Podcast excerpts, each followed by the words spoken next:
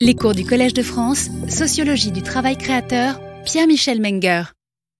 Bienvenue à toutes et à tous, bonjour et bienvenue à ce dernier cours de cette année. Euh, euh, le séminaire suivra, je vous présente euh, bon, le cours, vous voyez la fin du programme.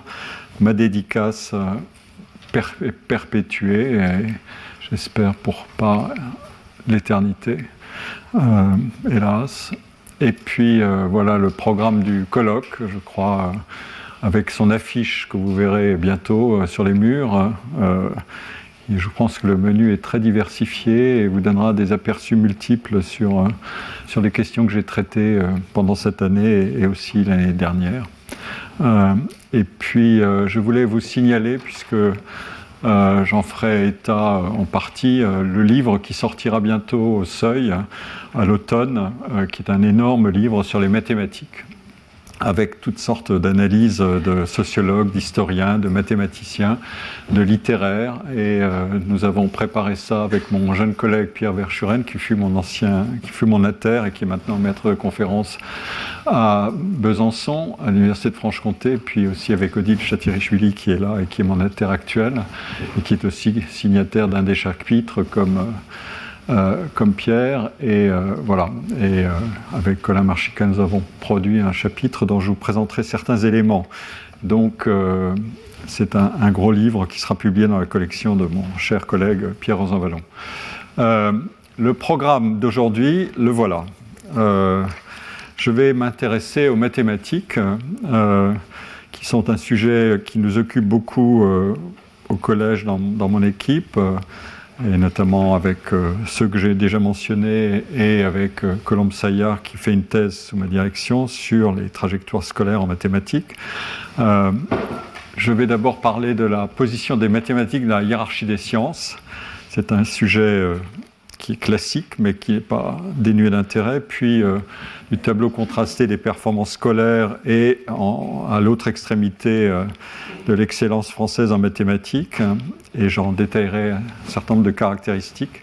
Puis ensuite, je parlerai d'un d'une singularité des mathématiciens, c'est qu'ils sont anti-localistes. Ils ne veulent pas qu'on recrute sur place, euh, leur propre docteur dans l'université. Autrement dit, euh, ils, souhaitent une juste compétition non biaisée. Ça touche évidemment à ce que j'ai traité ici. Euh, le mérite et la méritocratie passent par la juste compétition.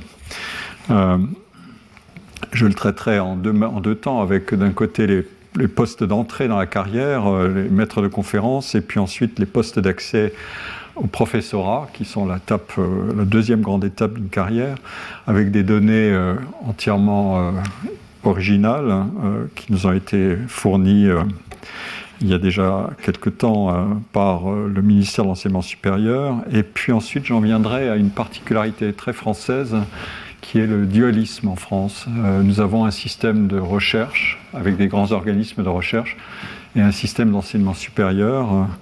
et euh, la question c'est euh, comment peut-on faire carrière dans l'un et dans l'autre? Alors qu'il euh, y a une forme d'inégalité, puisque si vous avez 100% de votre temps qui est consacré à la recherche, et comme c'est la recherche qui est celle qui vous procure le plus de bénéfices en termes d'avancement de carrière dans le monde euh, académique et scientifique, la publication, la production de recherche, euh, vous êtes bénéficiaire d'un avantage que n'ont pas les, universitaires qui doivent diviser leur temps en, plusieurs, en plusieurs volets, l'enseignement, la recherche la gestion de, toute l'infrastructure universitaire et euh, le management de l'enseignement, etc. Et donc, euh, il y a des solutions qui ont été inventées par les mathématiciens euh, qui étaient très vertueuses. C'était on passe un temps en recherche et puis après on est prié d'aller enseigner. c'est en train de se fissurer sérieusement. Mais on va essayer de comprendre pourquoi et avec des données. Encore une fois, ici, nous sommes des travailleurs de la preuve. Et donc, euh, si nous ne pouvons pas prouver ce que nous disons, ça n'a aucun intérêt. Euh, donc, je vous présenterai des données euh, totalement inédites, qui sont la matière que je traite avec Colin Marchica et pour une publication qui suivra.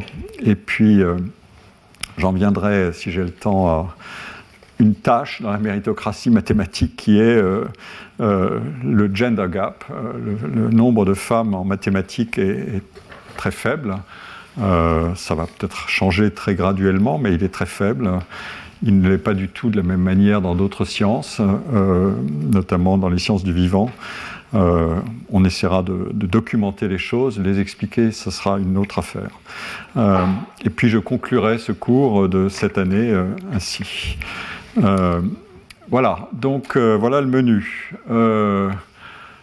Je vais d'abord commencer par la position des sciences, des mathématiques dans la hiérarchie des sciences. ici, c'est un, un cartoon qui est à la fois amusant et en même temps pas faux du tout, euh, qui donne une idée de la hiérarchie des sciences. Euh, le texte dit euh, c'est arrangé par degré de pureté. Alors pureté, il faut s'entendre. Qu'est-ce que ça veut dire?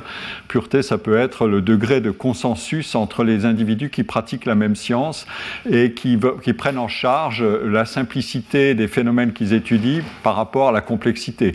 La sociologie a le grand problème de traiter de phénomènes extrêmement complexes, au sens où il y a beaucoup de facteurs beaucoup euh, d'éléments et, de, perturbations. On ne fait pas d'expérience en laboratoire, etc., etc. Alors que les mathématiciens se meuvent dans un monde euh, abstrait euh, d'équations et ne se font pas chahuter par le réel, sauf si leurs équations ne tournent, ne tournent pas bien. En tout cas, voilà l'argument. Donc, euh, la sociologie n'est que de la psychologie appliquée. La psychologie, c'est juste de la biologie appliquée. Enfin bon, ce sont des, manières de représenter les choses. Les chimistes euh, euh, se trouvent au milieu, puis les physiciens et les mathématiciens qui disent Hello, les, les, physiciens pensaient qu'ils étaient au sommet et les mathématiciens leur disent Mais non, et ici c'est une femme. voilà, c'est une bonne manière de représenter les mathématiciens, mais ce n'est pas exactement la réalité. On peut on peut aller euh, un peu autrement euh, pour documenter ces choses-là. Il y a un travail qui a été fait par, euh, j'ai donné la référence à droite en haut, par Fanelli et Glenzel sur, des données bibliométriques qui, cherchent à mesurer ce que c'est que cette fameuse pureté ou, degré de, consensus paradigmatique. Et ils ont toutes sortes de variables d'analyse de la littérature scientifique. La capacité de prédire qu'un domaine est plus consensuel et, plus pur entre guillemets qu'un autre peut varier avec un certain nombre de paramètres euh, qui sont tirés de l'exploitation de la littérature de, la production scientifique. Le nombre d'auteurs euh, en physique, ça peut aller jusqu'à plusieurs milliers quand on travaille au CERN à Genève. Euh, donc il y, a, plus de possibilités de collaboration dans des sciences qui sont plus consensuelles parce qu'elles n'ont pas à régler d'emblée des problèmes de qu'est-ce qu'on discute quand on collabore. Euh, le, la, longueur d'un article, euh, elle est plus les articles scientifiques sont plus courts que les articles entre guillemets littéraires ou sciences, humaines et sociales. Le nombre de références, il y en a moins euh, pour, parce que la science est plus cumulative rapidement, encore qu'en mathématiques on a des exceptions. Euh, Alain Cohn m'avait dit qu'il dialoguait avec Euclide. Donc euh, voilà, il y a une, histoire longue des mathématiques et de leur généalogie. Mais bon, la référence à, des monographies pour poser des questions simples, il n'y a pas besoin de justifier. À nouveau, euh, euh, c'est une. Euh, c'est un, facteur, l'âge des références. Alors ça, c'est un problème clé. Il y a un grand livre tout petit en taille mais très grand en influence qui s'appelle Little Science, Big Science, qui expliquait comment la recherche se comportait très différemment selon que vous citez des travaux immédiatement produits et qui ont tendance à se euh, périmé très vite, comme en biologie ou, en physique, et, à l'inverse, euh, il m'arrive dans ma discipline, évidemment, de citer euh, des auteurs qui ne sont pas euh, tout récents, euh, qui ont parfois des dizaines d'années ou même plus. J'ai cité Max Weber au Durkheim, donc vous voyez, ce n'est pas exactement le genre de choses qu'on fait en, biologie ou en, chimie ou en physique. la diversité des sources, enfin, la longueur même des titres d'articles peut jouer un rôle. il vaut mieux qu'ils soient courts et bien définis dans les sciences qui sont d'accord sur un paradigme. Euh, etc. Donc, euh, on peut dire qu'on a une forme de classification des sciences à partir de tous ces critères qui ressemble un peu à, ce que j'ai présenté à l'instant. Euh, et quand on se déplace des mathématiques vers les humanités, ou en tout cas de la physique vers les sciences sociales, on a euh, moins de co-auteurs, on a des textes plus longs, on a des textes euh, avec des titres qui sont moins substantiels, et on utilise, même ça a été étudié, on utilise même davantage la première personne. les sciences sont plus euh, parcimonieuse en utilisation de la, première personne. La science ne s'incarne que euh, dans les noms des auteurs, mais pas dans leur manière de se mettre en avant. En, littérature ou dans d'autres disciplines des sciences humaines, euh, on, travaille autrement. Et l'argument qui est derrière tout ça, c'est de dire on a une vue gradualiste des sciences et certainement qui ressemble à, ce que je vais vous présenter tout de suite. Cette, pardon, cette hiérarchie, euh, non, c'est pas ça. Euh, j'ai une autre représentation, voilà, une vision gradualiste des sciences. Ça, c'est la classification d'Auguste Comte euh, qui dit plus on, s'élève dans cette hiérarchie, plus on a affaire à des phénomènes qu'on peut simplifier et modéliser. Et en revanche, quand on, descend euh, vers les sciences sociales, par exemple, la modélisation est, plus difficile, encore qu'il y ait des écarts considérables entre sociologues et économistes, etc., et, sur le degré de mathématisation de ces sciences. Euh, je reviens en arrière. Euh, donc euh, on a là une manière de représenter la position euh, différente des sciences et les mathématiques occupent toujours une, position assez élevée et même très élevée dans cette hiérarchie des sciences. Et un des idéaux de toute la science, c'est la mathématisation de leur, euh, procédure et de leur contenu.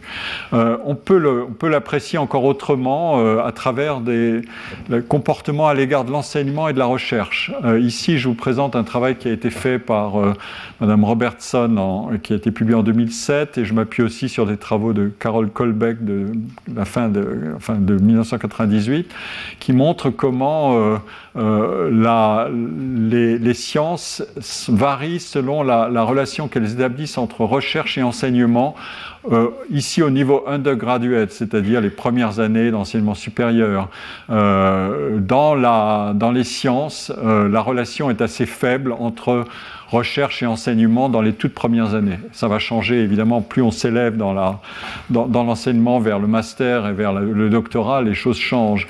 Mais cette relation est est considérée comme très faible, elle est mesurée comme ça à travers des enquêtes dont je vous donne ici la synthèse sous forme de ce schéma, alors que dans le monde des humanités, euh, on est euh, dans une situation très différente, on a des, euh, une proximité plus grande entre l'enseignement et la recherche, les, enseignants eux-mêmes font état de ce qu'ils font dans leur travail de recherche, assez tôt dans l'enseignement.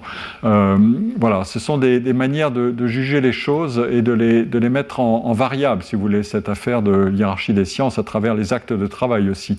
Et du coup, on observe que dans les sciences à fort consensus paradigmatique, on est orienté plus vers la recherche que vers l'enseignement, euh, parce que le temps euh, de la publication compte davantage, le temps de la recherche euh, qui est consacré à des expériences notamment et à des manipulations, il, est, important et les financements externes sont beaucoup plus nombreux pour la recherche, etc. Et donc la corrélation entre enseignement et recherche elle pose un problème. Euh, ce qui est consacré à la recherche ne peut pas être donné à l'enseignement et vice-versa. Et donc il y, a une, sorte de, divergence entre les deux actes de travail.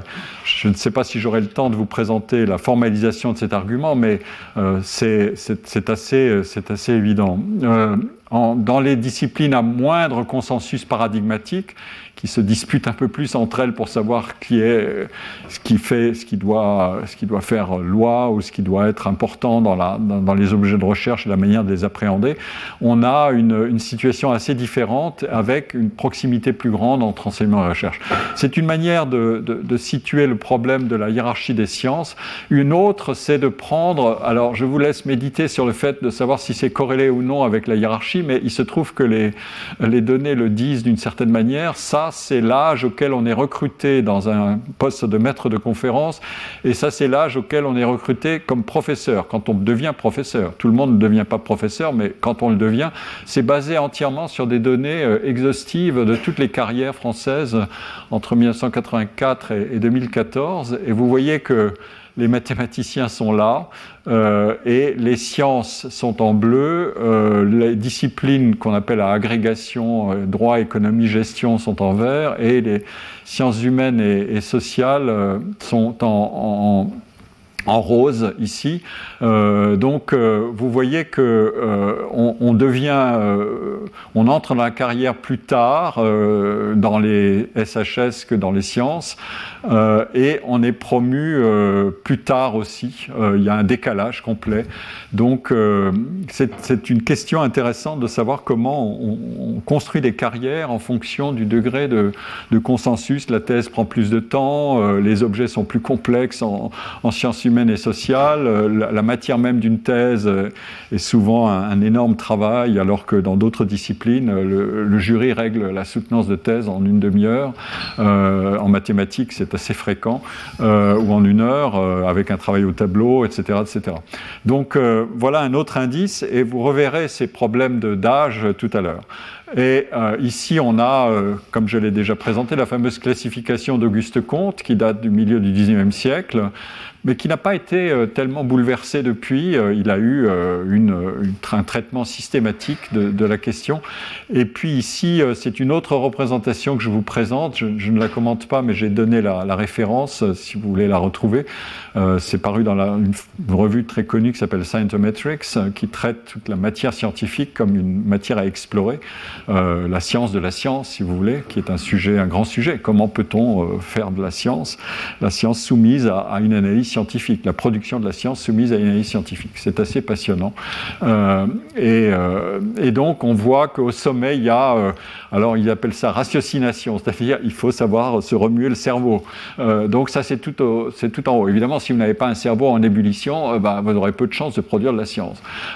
et puis, et la logique qui est, il y a un vieux rêve de la logique. Frege voulait transformer toute la, mathématique en logique. Il a échoué, mais enfin, la logique joue un rôle très important.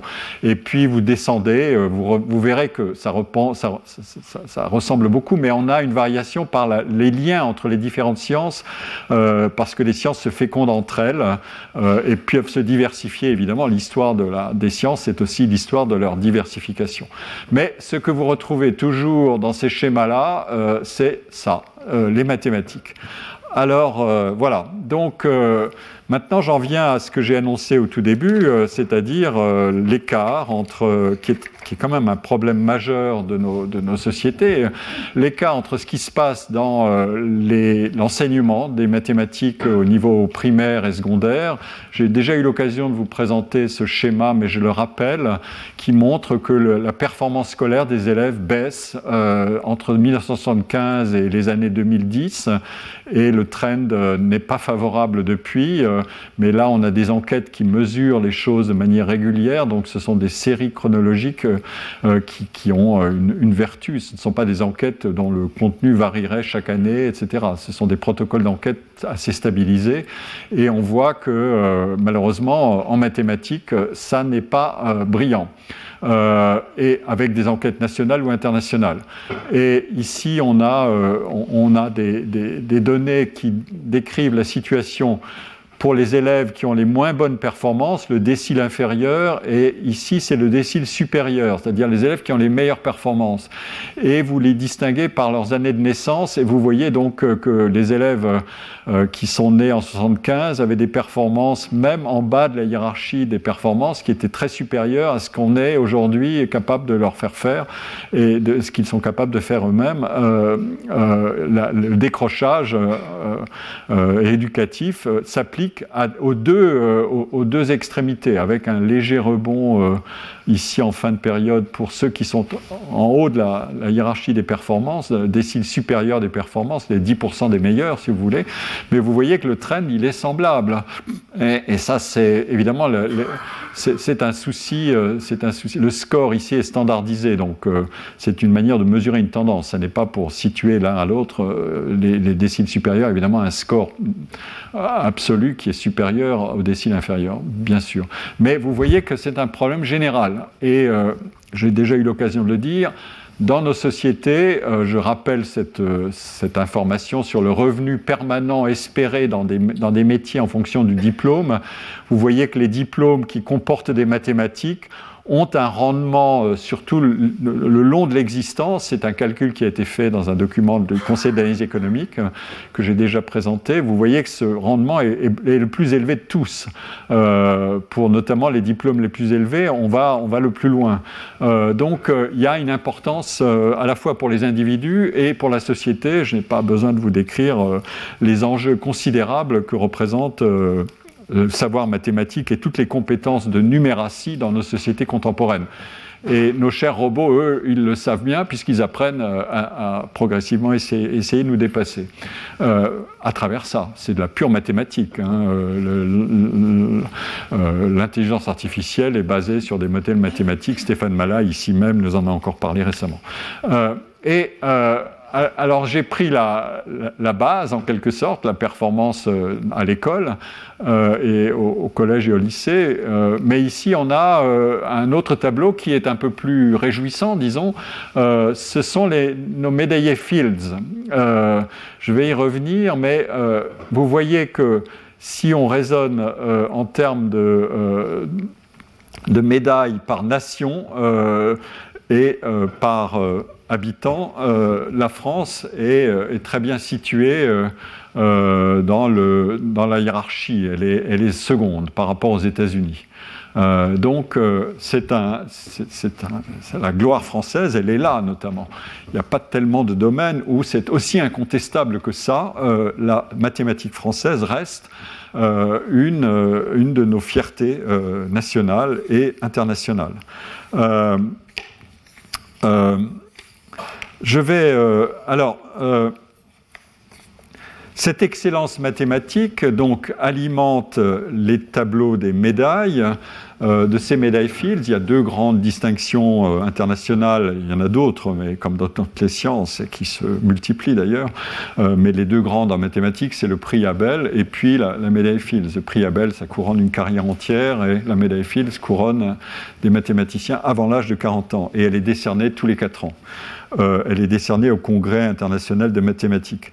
Euh, depuis 1950, 13 euh, médaillés sont français ou franco-brésiliens ou vietnamiens. Il y en a deux qui sont à double nationalité. il y a un autre indice qui qui est intéressant. Alors, je vais vous montrer la liste complète de ces médaillés Fields ici, euh, euh, avec des détails sur leur parcours euh, que j'ai présenté très rapidement l'année dernière, mais je ne vais, je vais pas les détailler trop. Mais, et, et, maintenant, je vous ajoute une information supplémentaire euh, sur la, hiérarchie de ces, médaillés Fields par nation. Euh, donc, vous avez la liste complète, euh, la liste que j'ai déjà présentée et le, nombre par million d'habitants. Vous voyez que la France se situe à un score euh, très élevée euh, de 19,8 par habitant. Elle est même très supérieure aux États-Unis. Euh, je, me suis trompé dans la présentation des choses, mais la France, disons, en, nombre d'habitants, a le score presque le plus élevé. La Nouvelle-Zélande nous dépasse, mais elle n'en a qu'une. C'est un petit pays, donc c'est un peu le piège de ce genre de comptabilité. Mais on ne s'empêche jamais de faire ce genre de raisonnement quand on est dans des situations de compétition et de comparaison internationale. Ça vaut ce que ça vaut. Mais en tout cas, voilà. Euh, et euh, je, vais prendre maintenant un autre critère euh, qui est très important dans le monde des mathématiques. Ce sont les, grandes conférences de mathématiques auxquelles, au cours desquelles sont, sont décernées les médailles Fields, justement, donc tous les quatre ans. Et dans ces conférences internationales de mathématiques, la dernière devait avoir lieu à Saint-Pétersbourg et elle a été annulée à cause de la guerre en Ukraine. Elle, a été transformée en conférence virtuelle. Deux jours après l'invasion de, l'Ukraine, les mathématiciens ont dit ça suffit comme ça, alors que les mathématiques russes sont, très connues. C'est une des gloires de, ce pays. Euh, qui est un grand pays quand il n'est pas dirigé par qui vous savez. Euh, euh, et, les congrès de mathématiques, donc, euh, réunissent l'élite des mathématiciens internationaux et présentent propose et sollicite un certain nombre de conférenciers pléniers. Il y a des conférences plénières d'une heure et des conférences non plénières euh, sur des sujets plus particuliers. Les conférences plénières sont très très fameuses, très réputées. Euh, c'est un signe de, euh, de, distinction pour ceux qui, qui, les, qui, les, présentent. Et donc nous avons regardé avec Colin et, Valentine Candès qui faisaient un, stage chez nous et qui restent liés à notre équipe, nous avons exploité la totalité des, des données sur euh, les congrès internationaux de mathématiques. Depuis 1920, euh, euh, on aurait pu plonger plus profond, mais les informations étaient moins stables. Et vous avez ici la, liste complète des, des, conférenciers on a mis en noir les Américains natifs, c'est-à-dire qui, qui, ont fait leurs études aux États-Unis et qui sont non immigrants. et en, gris foncé, vous avez euh, les Américains euh, ou les États-Uniens, pour être précis, euh, qui, qui, sont immigrés mais qui ont été formés aux États-Unis. Ça, c'est pour mesurer les questions de brain drain. Et vous allez voir comment ça joue. Et puis, en, gris plus clair, vous avez les, immigrés, mathématiciens immigrés formés à l'étranger. Euh, vous voyez des, poussées très importantes après la guerre, parce qu'il y a eu un mouvement énorme de, de, grands savants qui ont quitté des pays comme l'Allemagne notamment, et qui ont fait carrière, euh, et donc à Harvard en 1950, euh, bon, on a vu la conséquence de ça. Et puis ici en blanc, vous avez tous ceux qui ne sont pas américains. Donc euh, comme l'Amérique mène la danse, elle a récolté, elle, a mobilisé près 43% de tous les conférenciers pléniers entre 1920 et 2022. Et si vous décomposez par période, euh, entre 1950 et 2022, donc la période plus récente, euh, ils sont à 48, presque à la moitié. Donc euh, la France suit immédiatement après, donc c'est un autre indice. Et la Russie est derrière, et la Grande-Bretagne est juste après, et l'Allemagne. Donc vous avez ici un tableau assez fidèle de ce que c'est que le vivier de, des grands talents mathématiques tels qu'ils sont identifiés par la communauté elle-même, qui ne, barguignent pas sur la valeur des gens. Hein. Ils se connaissent tous et ils savent ce que les uns et les autres valent et pourquoi on peut les... Euh, voilà, au dernier congrès virtuel, un certain nombre de Françaises, Alice Guillonnet, euh, je crois, et Léa Saint-Raymond avaient pris la parole. C'était euh, une manière d'ailleurs de d'agir sur euh, voilà, la, réflexivité des mathématiciens quant à ces questions de gender gap. Et les Françaises euh, étaient très bien représentées euh, dans, cette, dans cette circonstance. mais vous avez ici une sorte de tableau un peu plus vaste de l'élite mathématique internationale. Et simplement, elle n'est pas composée de la même manière. Aux USA, les USA sont un aimant. Euh, c'est un, attracteur de, de talents mathématiques euh, et scientifiques à travers la, valeur de ces universités et donc la, facilité euh, qu'ils ont à, faire venir des, chercheurs étrangers ou à les former et ensuite à les embaucher. la grande question c'est peut-on le faire pour tous les pays? Actuellement, la, discussion fait rage sur les Asiatiques et les Chinois. les Chinois sont venus en masse se former aux États-Unis euh, c'était une politique délibérée de la Chine que de former ses élites scientifiques aux États-Unis. Euh, c'était considérable. Il y avait euh, la moitié des docteurs en ingénierie qui étaient chinois dans les années, à la fin des années 90. C'était considérable. Et, aujourd'hui, on s'aperçoit que, bon, qu'est-ce qu'on fait? Quand vous regardez la littérature produite, quand vous faites un peu de veille scientifique, vous voyez la production de sciences aux États-Unis. J'ai comme ça un certain nombre de, publications et de, de documents qui m'informent sur la production, c'est invraisemblable. les noms qui disent quelque chose disent l'énorme diversité, diversification de la, euh, de la population scientifique aux États-Unis. C'est tout à fait fascinant. Et les Asiatiques mènent la danse dans cette affaire. Donc si on retirait tous les Chinois de la production scientifique américaine, il y aurait des, il y aurait des soucis en disant vous êtes des espions en puissance, etc. etc. Il y a eu des tentatives de, de le démontrer qui ont assez rapidement échoué, euh, euh, mais c'est un problème quand la, situation de néo-guerre froide peut se reconstituer. En tout cas, la Chine n'apparaît pas dans ce, dans ce palmarès euh, en haut, elle est là, donc elle, n'a pas encore réussi à percer. Euh, le Japon, en revanche, il est, est beaucoup plus haut. Israël est là. la Suisse la Suisse apparaît là, et euh, ça c'est un cas, intéressant aussi, j'aurai l'occasion d'en reparler, c'est un grand prédateur de talents. Ils achètent les talents. Euh, trois de nos médaillés Fields ont fait une partie, ou deux ou trois ont fait une partie de leur carrière en Suisse, ou, actuellement encore. Le dernier médaillé Fields français est en poste à Genève. Euh, et un précédent médaillé était à Zurich, et euh, il est parti, euh, il va partir à Cambridge, mais il ne revient pas en France. C'est Wendlin Werner. Et puis euh, le troisième, c'est Arthur Avila, qui est un franco-brésilien. il a fait carrière au CNRS, mais maintenant il est à Zurich, mais pas l'ETH de Zurich, à l'université de Zurich. Donc ils ont assez de, assez de moyens et, et d'universités dans ce petit pays pour, pour drainer. bon, en tout cas, ce que, ce que ce graphique illustre, c'est aussi la puissance de euh, des États-Unis, à la fois en termes de, migrants formés dans leurs universités et d'immigrés qui viennent travailler aux États-Unis en, en cours de carrière. Et on, en verra des exemples un peu plus tard, notamment à travers les chercheurs du CNRS. Donc vous voyez euh, la, masse de, l'importance, enfin l'importance des États-Unis, elle est liée aussi à la composition et à l'attractivité du, du, pays et de ses universités. Euh, euh, pour, euh, pour attirer ces, ces, mathématiciens.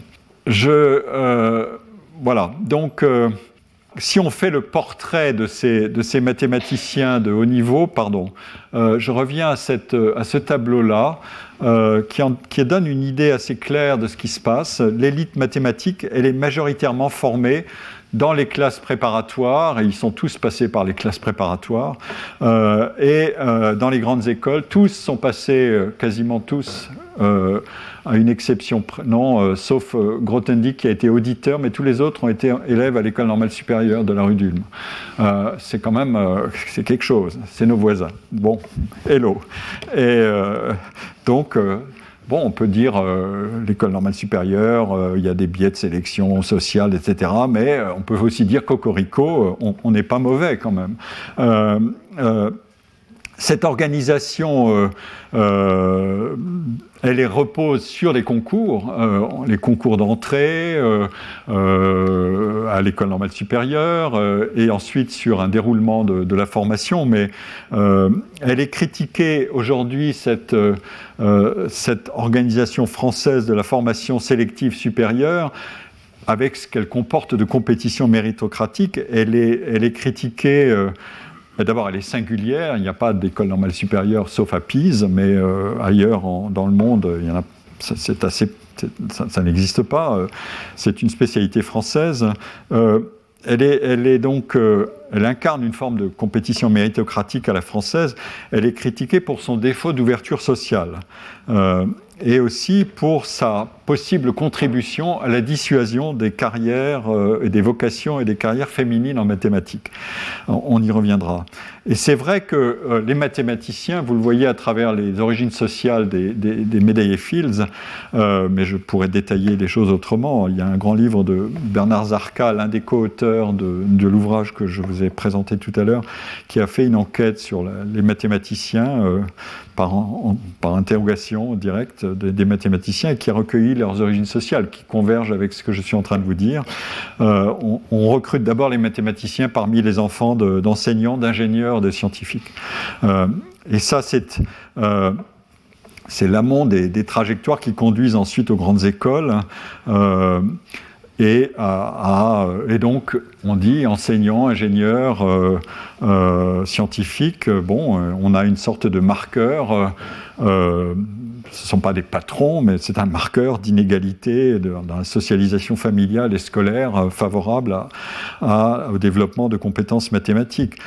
En revanche, euh, la procédure des concours, elle, elle marque l'attachement à une règle de juste compétition.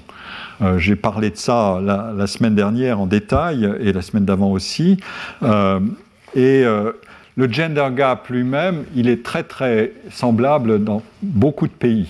Euh, on n'est pas une exception. Euh, on, a, on a une situation de ce genre euh, dans beaucoup de grands pays. les États-Unis s'inquiètent aussi de ce problème-là exactement de la même manière. Alors, on peut dire donc que la performance du système français de formation des élites mathématiques satisfait deux des trois critères euh, d'une méritocratie, l'équité procédurale, le recours au concours, euh, et l'efficacité, puisqu'on produit des trajectoires d'excellence et qu'on a une excellente école mathématique française. En revanche, elle manque de satisfaire le, critère de l'équité sociale. Euh, les, deux premiers critères ont une importance très peu contestable dès que le regard est porté vers la compétition internationale. N'oublions jamais ça. Nous avons deux échiquiers, l'échiquier national et l'échiquier mondial. Euh, parce que la production des talents scientifiques, telle qu'elle est pratiquée dans les grandes universités mondiales, elle est tout aussi sélective et intensive. Et euh, le déséquilibre entre équité et efficacité est visible dans toutes les grandes nations à haute performance mathématique. Euh, j'ai parlé de la France, mais on peut parler exactement de la même manière des États-Unis, du Royaume-Uni, de la Suisse, du Japon ou maintenant de la Chine. Euh, euh, en revanche, évidemment, le, problème, c'est comment réagir sur euh, l'étroitesse du recrutement euh, social euh, des, futurs talents mathématiques, si vous voulez. cette surreprésentation des enseignants et des scientifiques parmi les parents des mathématiciens, elle nous met sur la voie d'une explication que j'ai déjà évoquée en d'autres termes dans ce cours antérieurement, c'est la socialisation à l'effort. Les mathématiques, ça n'est pas une chose simple, mais il faut, il faut être socialisé à l'effort. Il faut accepter l'effort, il faut accepter euh, de tâtonner, d'échouer, de recommencer, euh, euh, et, voilà. Et donc, cette, cette socialisation à l'effort, elle doit être suffisamment précoce et elle doit être, comme j'aime à le dire, empreinte d'une culture ludique des défis. C'est pour ça qu'on a affaire à toutes sortes de compétitions, de concours. On est en train d'exploiter avec euh, Colomb et Colin Marchica, on est en train d'exploiter les données du concours kangourou de mathématiques, qui est très connu et, qui décrit ce que c'est que cette culture ludique des mathématiques dans le monde scolaire et périscolaire. Mais on peut penser exactement dans les mêmes termes aux échecs. Euh, par exemple, euh, j'aime citer cet exemple que j'aimerais aller, j'aimerais aller enquêter de près, mais pourquoi est-ce que la Corse est devenue productrice de grands maîtres d'échecs? Parce qu'on a introduit l'apprentissage des échecs à l'école et dans des clubs liés aux écoles. C'est quand même très étonnant. Donc on peut agir, on peut agir. Ça demande des moyens et surtout beaucoup de coordination entre tous les acteurs euh, euh, qui s'occupent de tout ça. Et, euh, donc la, socialisation à l'effort et la culture ludique, c'est résolution de problèmes, d'énigmes, apprendre à surmonter des difficultés, apprendre à être tenace, s'entraîner. Euh, voilà, c'est un peu la même chose que dans le sport ou dans la musique classique euh, ou les échecs, j'en ai parlé.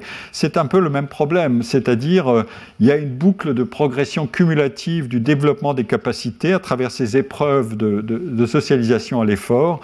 Et évidemment, elle est plus productive quand l'environnement familial est stimulant. C'est ça, ça c'est un des points clés évidemment. et quand il y a une bonne complémentarité entre socialisation scolaire et socialisation familiale. N'oublions jamais ça. Donc, on a affaire euh, à un, modèle à travers ce que vous voyez ici. J'ai même mentionné euh, c'est sorti dans un article qu'on a produit en, 2020, mais j'ai mentionné la participation ou non aux Olympiades de mathématiques. Et vous voyez qu'il y en a un certain nombre qui ont participé aux Olympiades de mathématiques. Ça fait partie exactement de ce que je suis en train de décrire. Euh, et le jeu, la compétition, la socialisation à l'effort, non pas sous forme de lutte à mort de tous contre tous, mais de travail d'équipe, etc. Ce sont des équipes. Les Olympiades, ce sont des équipes. Il y a des, il y a des coachs, Il y a des, et le coach joue un rôle considérable. le coach américain de l'équipe américaine de mathématiques, c'est un, je crois c'est un asiatique, a remonté le niveau. Ils ont gagné des médailles. Enfin bon, c'était très spectaculaire. donc voilà, voilà, le, voilà le ressort. mais vous voyez aussi ici euh, le fait qu'ils ont fait leur thèse euh, dans un certain nombre d'universités et on va, on va voir comment les choses se, passent de ce point de vue-là. Euh, et ils ont été précoces, ça c'est sûr. Ce que je veux vous montrer à travers non pas simplement ce portrait-là d'une élite mathématique, mais à travers toute la machinerie de production des, mathématiciens en France, c'est qu'elle obéit à un certain nombre de, principes euh, qui sont d'équité et d'efficacité. On veut on veut une compétition qui soit juste. Le concours est un des moyens, euh, quoi qu'en pensent euh, certains. et, l'efficacité, c'est, on sait que on a besoin de former d'excellents mathématiciens. Donc, il y a tout un ensemble de ressorts euh, qui s'appliquent quand on va étudier le comportement de, la population et, les, règles de recrutement dans, dans ce monde des, mathématiciens. Pas simplement ceux qui vont arriver au, sommet de la hiérarchie internationale, mais tout le monde. Donc, on, ne s'intéresse pas simplement à l'élite, mais à tout le monde. Et euh, voilà, le, voilà un tableau qui, euh, je dois dire, a fait forte impression quand on l'a sorti. on a exploité euh, des données sur euh, euh, le recrutement des mathématiciens et, de toutes, et, dans toutes les autres disciplines en regardant combien de docteurs avaient fait leur thèse dans l'université où ils étaient candidats et combien ont été recrutés combien de docteurs locaux ont été recrutés parmi ceux qui ont été admis. Autrement dit, c'est ce qu'on appelle le localisme. Ici, vous avez euh, la proportion de ceux qui se présentaient euh, parmi les, candidats et qui avaient fait leur thèse dans l'université où le poste était, était ouvert, et ici, vous avez les lauréats. Et vous voyez que les mathématiciens, eh ben, ils sont là ils veulent pas du localisme. Et c'est tout à fait spectaculaire. Ils sont très loin des autres. Euh, on a, euh, je ne veux pas vous détailler tout ça, mais les mathématiciens sont en rouge, les, euh, en bleu vous avez les différentes sciences non mathématiques, et en noir vous avez les, autres disciplines. et voilà, donc la météorologie se trouve ici Bon, c'est une singularité. Elle, recrute beaucoup de. Peut-être c'est parce qu'elle est étroite comme discipline, mais qu'elle ne veut pas perdre ceux qu'elle a formés. Euh, voilà. Donc, euh, voilà un premier indice euh, qui est euh, tout à fait, euh, tout à fait parlant, tout à fait évocateur. Ça vous, ça vous, ça vous, met la puce à l'oreille et vous dites mais qu'est-ce qui se passe dans ce monde-là? Pourquoi est-ce qu'ils travaillent comme ça? Pourquoi est-ce qu'ils font ça?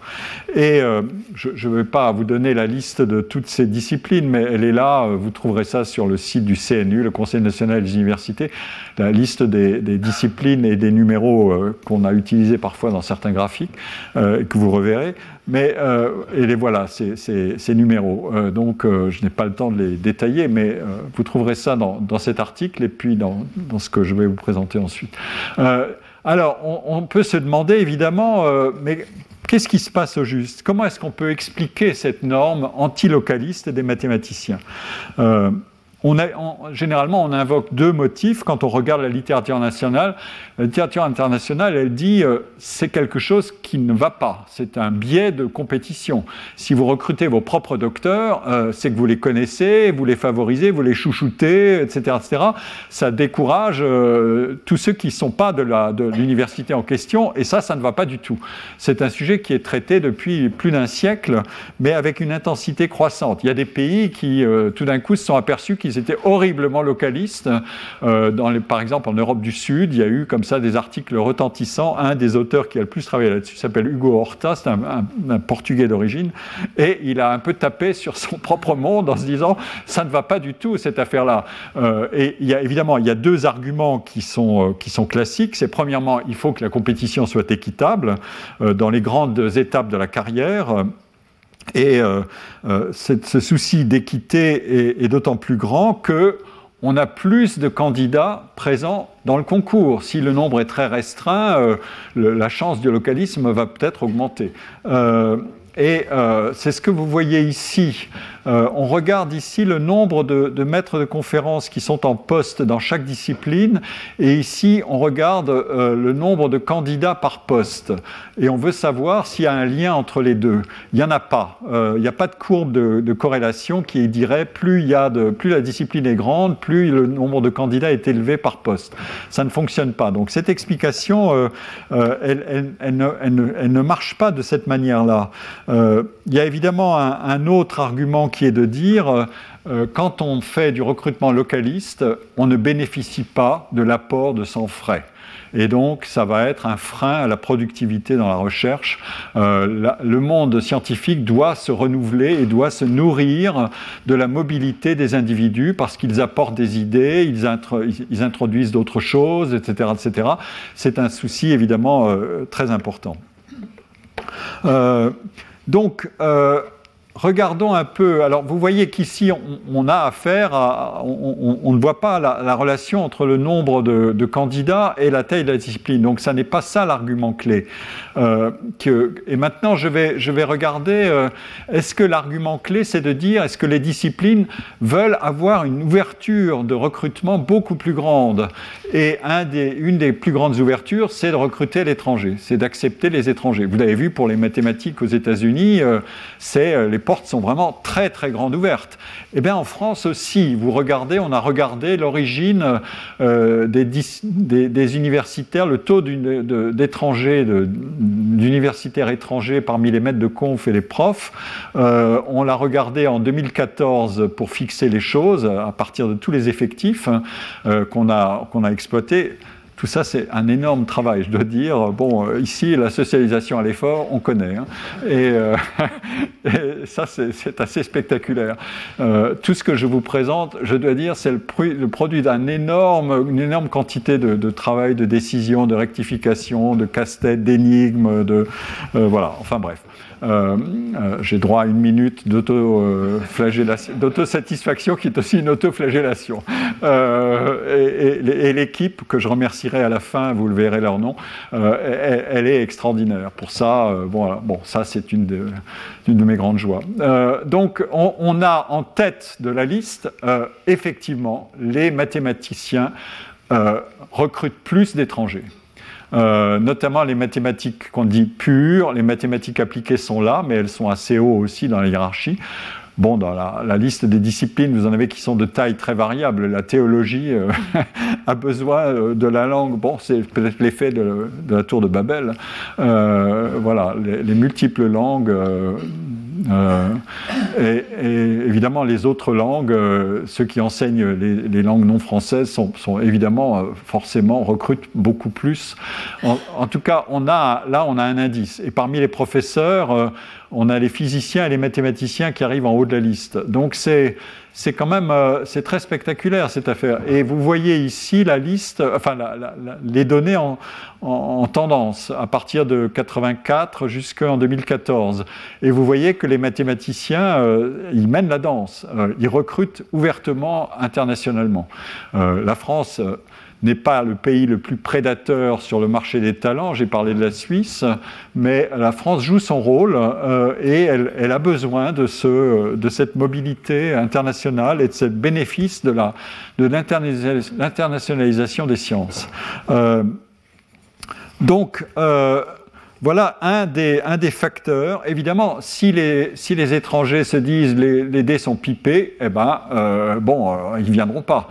Euh, mais s'ils se disent la compétition est juste et équitable, elle est ouverte, ils seront évidemment plus tentés de se présenter ou on leur fera signe en disant ne vous inquiétez pas, la compétition, elle est ouverte, etc.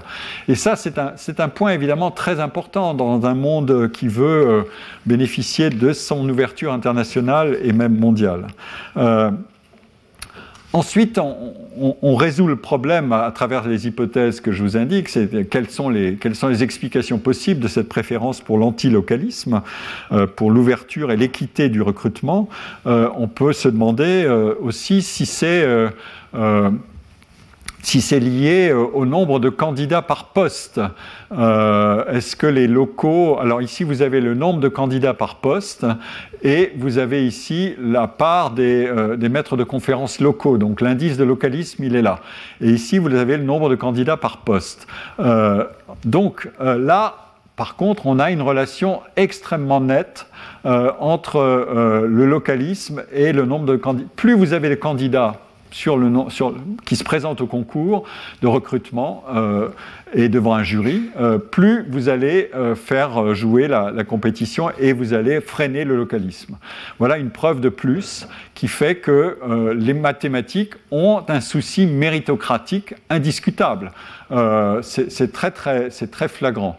Euh, on a euh, les, il faut toujours faire attention aux échelles du localisme. On n'est pas dans un monde totalement noyé dans le localisme. Le, taux de localisme, il va de 25% à, à, zéro pour les mathématiciens. Donc, heureusement, les sciences savent préserver la culture de l'ouverture, mais pas avec la même intensité du tout.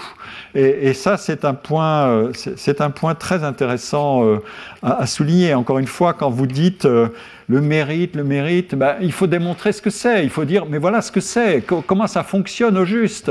Sinon, vous, agitez des grands mots et vous faites des essais qui, ont du succès et puis vous n'avez rien démontré du tout. Et bien là, euh, on, y est, on démontre. Euh, et le, le, graphique suivant, c'est, ça vous donne l'idée de est-ce que cette discipline des mathématiques, elle, a découvert l'antilocalisme depuis toujours et elle est toujours, depuis toujours elle est comme ça, ou est-ce que c'est une sorte de norme communautaire qui a été adoptée? Eh bien, c'est ça le cas. Euh, en fait, c'est quelque chose qui s'acquiert. Une discipline, ce sont des individus, ce sont des intérêts euh, des uns et des autres. Euh, quand vous êtes dans une grande université, vous formez d'excellents docteurs, un des grands problèmes, ça s'est posé exactement dans ces termes-là aux États-Unis au début du XXe siècle, ils se sont dit à Harvard, on forme d'extraordinaires docteurs en mathématiques ou en sciences, est-ce qu'on va les lâcher sur le marché alors que les, les autres universités ne sont pas à notre niveau, on va perdre en quelque sorte le bénéfice de ce qu'on a fabriqué. C'est quand même embêtant. Et donc, euh, vous, avez, vous pouvez avoir d'excellentes raisons de dire non, non, non, moi je ne veux pas euh, de cette affaire-là. Euh, je veux garder mes forces que j'ai formées. sinon, il y a quelqu'un qui vient en bénéficier. C'est une forme de hold-up. D'un côté, vous avez l'université qui dit je veux garder mes, bons éléments, et de l'autre, vous avez le TH de Zurich qui dit moi, je vais prendre ce qui, est sur le marché des talents, et hop, je vais en faire mon miel. Donc vous avez, hop, la, situation totalement polaire. Euh, mais euh, une troisième situation, c'est de dire, nous voulons, nous, communauté scientifique, développer une culture de la juste compétition. Et elle n'est pas donnée d'avance parce que la maturité des universités n'est pas euh, d'emblée donnée, le nombre d'universités augmente, le nombre de, de, docteurs formés augmente, etc.. Donc là, plus vous avez euh, un développement du système, plus l'argument de la juste compétition doit s'installer. Euh, au début, on comprend ce que j'ai dit tout de suite euh, à propos de Harvard. Si les autres ne sont pas assez développés, on va va pas faire n'importe quoi. On va en garder une bonne partie. Mais plus le, tissu universitaire se développe, plus vous allez dire attention à la juste compétition. Et c'est exactement ce qu'on voit pour les mathématiques. On voit que cette culture-là, elle s'est installée euh, à partir des années 90. Euh, elle, est devenue beaucoup plus euh, vigoureuse. et vous voyez, la norme, c'est quasiment, elle a été acquise. Elle n'était pas donnée du droit divin, elle a été acquise.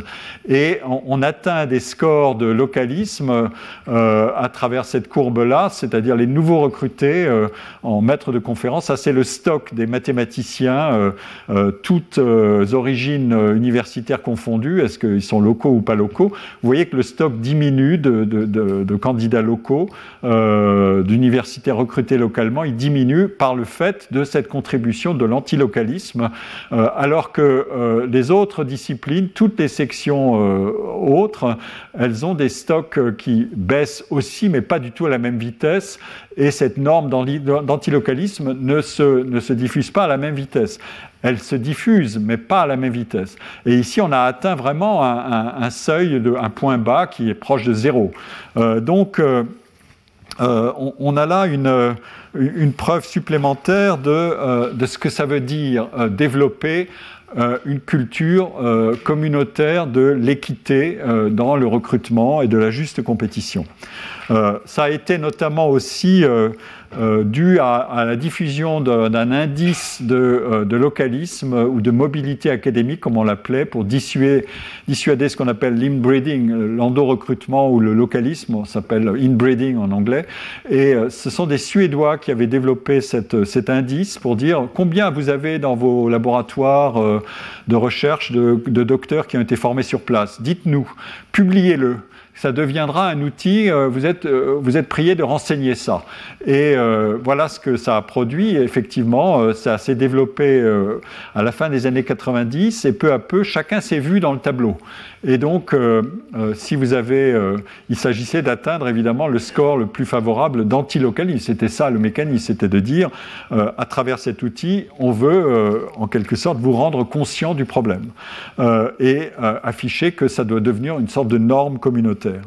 Euh, maintenant, on va s'intéresser à, l'autre partie du, recrutement, c'est les professeurs d'université. Euh, c'est la deuxième partie de la carrière. Alors, pour fixer les choses, euh, je vais vous d'abord vous présenter les enjeux de ce que c'est que passer professeur dans le monde universitaire, c'est-à-dire à l'étage au-dessus ça n'est pas, pas une carrière euh, simplement linéaire euh, avec euh, avantage, bénéfice de l'ancienneté. C'est, vraiment très différent. C'est un nouveau concours, c'est le deuxième concours. donc, il a les propriétés d'un concours. soit on dit bénéfice de l'ancienneté, on érase un peu la caractéristique de concours à travers de multiples critères, soit on dit non, c'est un concours et on le veut aussi méritocratique. Et d'abord, l'enjeu, il est, il est clair à travers ces deux données. Vous voyez ici à nouveau les mathématiques situées tout en bas de la, hiérarchie du graphique. Qu'est-ce que dit ce graphique? C'est l'âge moyen auquel on entre dans un poste de maître de conférence par discipline. Le bleu, c'est les sciences, euh, le, vert, ce sont les SHS, et le rouge, ce sont les, une particularité française, c'est qu'il y a des disciplines dites à agrégation du supérieur. Euh, le droit, l'économie, la gestion, la science politique recrutent leurs professeurs par concours euh, et euh, concours national, pas concours local, concours national. Et donc, ils ont des particularités. Et on les voit ici. Ils recrutent, ils sont assez proches des mathématiciens. D'une certaine manière, les mathématiciens se présentent presque pour leur concours de recrutement local comme les disciplines à agrégation du supérieur qui font un recrutement national.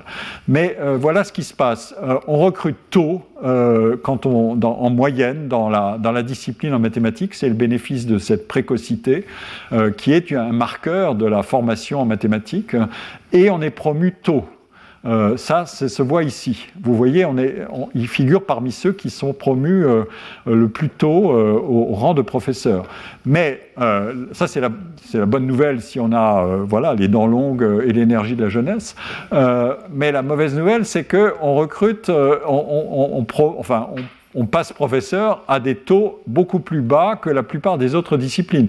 Encore une fois, on est proche ici du monde de l'agrégation du supérieur, ce concours national très sélectif, il y a un nombre de places très limité. Alors que, et vous voyez que le taux de passage de professeur, il est euh, de 32 ou 33% en mathématiques, alors qu'il peut être beaucoup plus élevé dans d'autres disciplines, notamment littéraires. Euh, autrement dit, l'espoir de carrière euh, ascendante il est limité en mathématiques. Il y a, un, phénomène de sélectivité.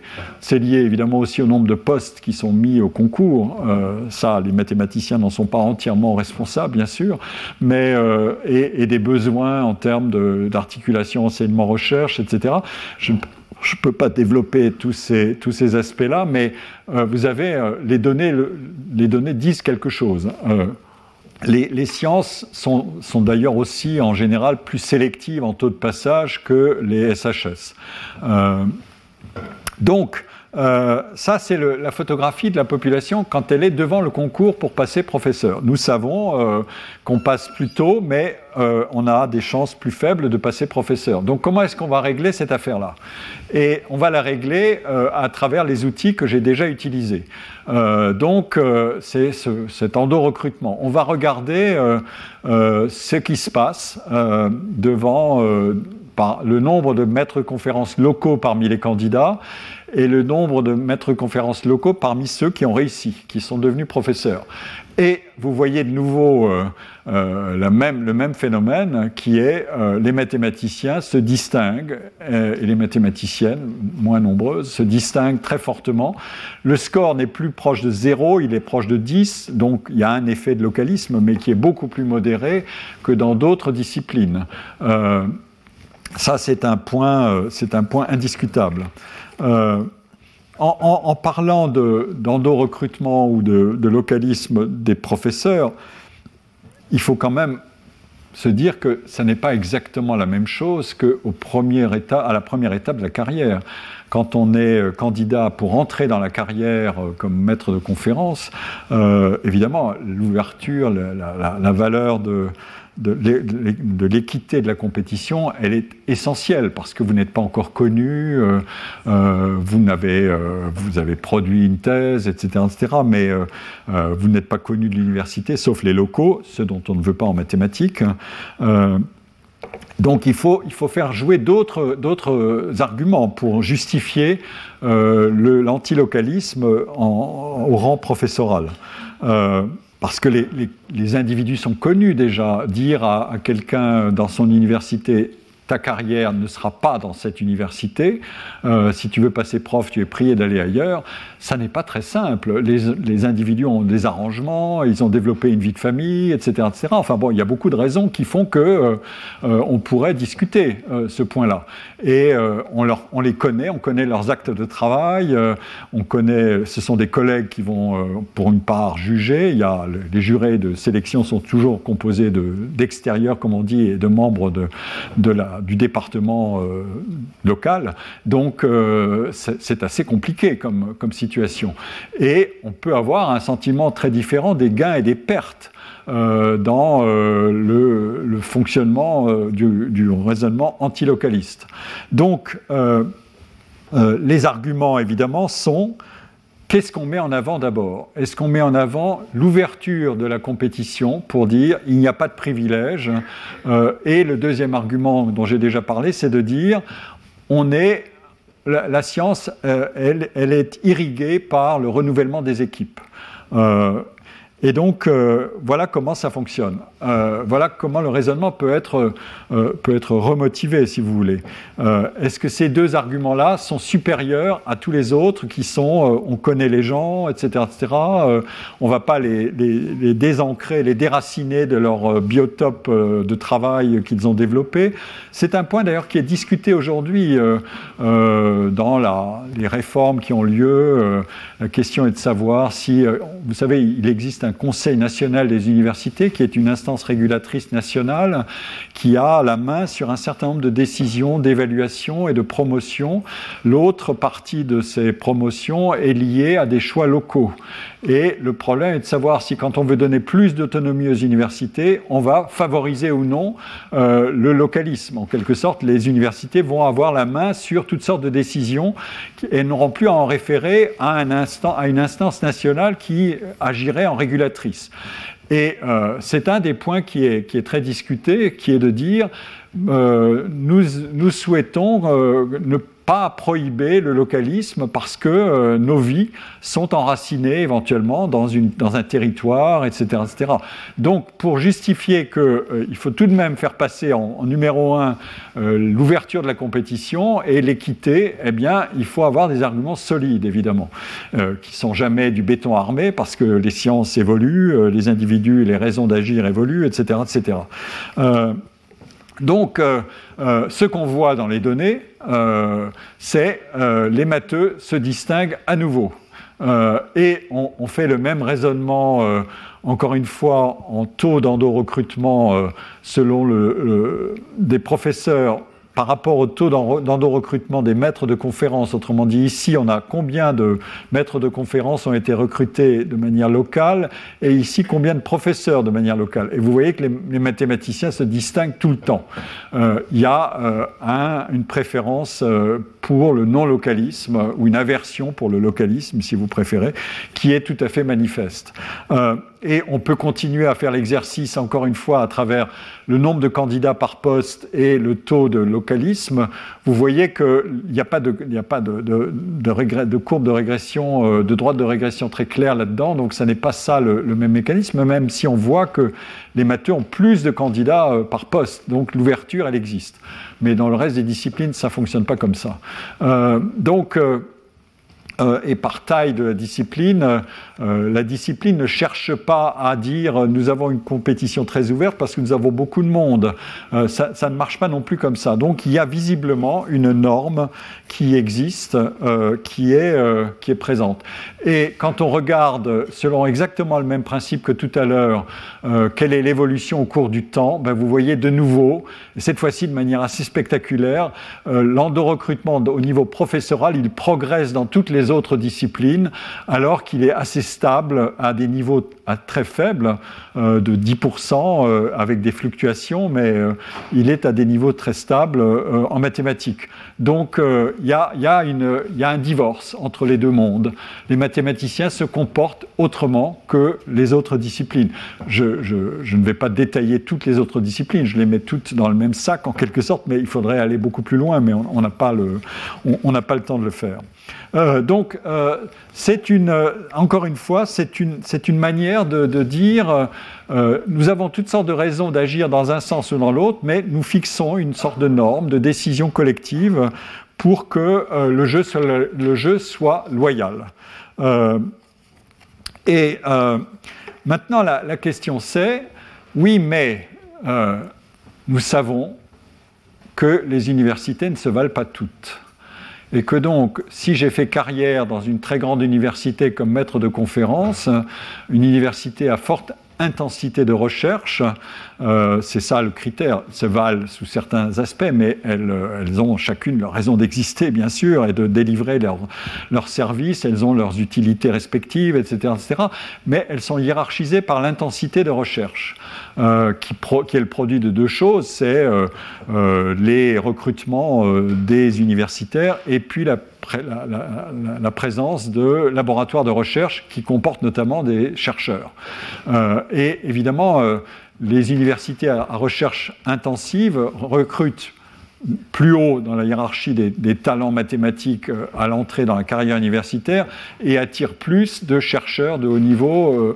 voilà. Et donc, si vous êtes dans une très bonne université et que vous avez été recruté comme maître de conférence, et voilà qu'on vous dit ah ben non, euh, tu vas pas rester Coco, euh, tu vas pas rester pour passer professeur. Tu es prié d'aller ailleurs. Qu'est-ce que vont faire les individus? Eh bien, les mathématiciens ont une particularité, c'est qu'ils vont jouer sur un autre mécanisme qui est un mécanisme respectueux euh, du concours, de la culture du concours et d'une forme de méritocratie par le concours, c'est de dire, OK, je me déplace, mais si je veux revenir, je repasse par un concours. Eh bien, on va le prouver. Euh, ici, vous avez les données euh, sur, euh, la, dans la carrière des professeurs, vous pouvez éventuellement reconcourir pour passer dans une autre université. Vous avez donc ici le taux de professeurs parmi les candidats au poste de professeur, donc ceux qui se remettent en jeu en quelque sorte, et ici vous avez le, la part des professeurs qui sont lauréats dans ce nouveau concours. Euh, ils, étaient, ils étaient déjà professeurs, ils se sont reportés, ils se sont portés à nouveau candidats. Est-ce qu'ils ont réussi? Et vous voyez que les mathématiciens se distinguent à nouveau. Euh, c'est une situation qui est assez fréquente, hein, euh, mais les mathématiciens se distinguent à nouveau. Enfin, fréquente, les, échelles disent quelque chose. 5, 10, 15, 20 On n'est pas sur une danse généralisée euh, des, enseignants. Mais les mathématiciens ont moins de candidats professeurs mais ils vont réussir beaucoup plus que les autres. Ils ont un, taux de succès plus élevé, avec moins, un, nombre moins élevé. Autrement dit, ils se sélectionnent davantage pour se représenter à des concours et euh, ils ont un taux de réussite qui est plus élevé. Autrement dit, il y a là encore un, mécanisme qui va jouer et vous allez comprendre pourquoi. C'est très simple. C'est une sorte de, rouage d'horlogerie, tout ça. C'est assez étonnant. Vous prenez un problème, vous le décomposez, vous dites, bon, alors quelle est la réponse? Qu'est-ce qui est derrière? Et les données, euh, je dois dire euh, de manière assez spectaculaire, les données me donnent chaque fois la réponse parce que le raisonnement va progresser. Alors peut-être que je l'ai mis en narratif, bien sûr, mais on, a beaucoup tâtonné, croyez-moi. Mais une fois qu'on a la vision de la chose, euh, c'est assez manifeste. Eh bien, maintenant, on va regarder où les gens vont quand ils se remettent sur le marché par le concours et qu'ils deviennent, euh, qu'ils étaient professeurs quelque part et qu'ils veulent aller ailleurs. Ici, vous avez la hiérarchie des universités par, par intensité de recherche. Euh, y a, ce sont des cadrans. en haut à droite, vous avez des grandes universités à forte intensité de recherche. Vous trouvez là les noms des universités avant la fusion et, toutes les opérations de fusion. Euh, euh on ne pouvait pas les mettre parce qu'on on a des données historiques. Vous avez Paris 7, euh, Paris 11, Paris 6, qui sont des très grandes universités mathématiques, ça c'est indiscutable en France. Orsay, euh, Paris 11 maintenant est devenu leader français et un des leaders mondiaux en mathématiques. Hein. C'est dans les classements internationaux, c'est très net. Paris Dauphine joue aussi un rôle. mon collègue Pierre-Louis Lyons a un, pied au Cérémade à Paris Dauphine. Cachan et les ENS sont là. Alors ici, vous avez les petites universités ou les petits établissements, mais à très forte intensité de recherche. On n'a pas fait figurer ici l'ENS Lyon parce qu'elle est, est, encore beaucoup bien au-dessus. Elle a une particularité. Alors, comment est-ce qu'on a fabriqué cette, cet indice d'intensité de recherche? On a rapporté le nombre de chercheurs du CNRS présents dans les laboratoires de ces universités au nombre d'enseignants-chercheurs. Et on mesure ainsi, parce qu'on n'a pas euh, un indice euh, miraculeux qui nous tomberait euh, tout cuit, il fallait le produire. On a choisi celui-là.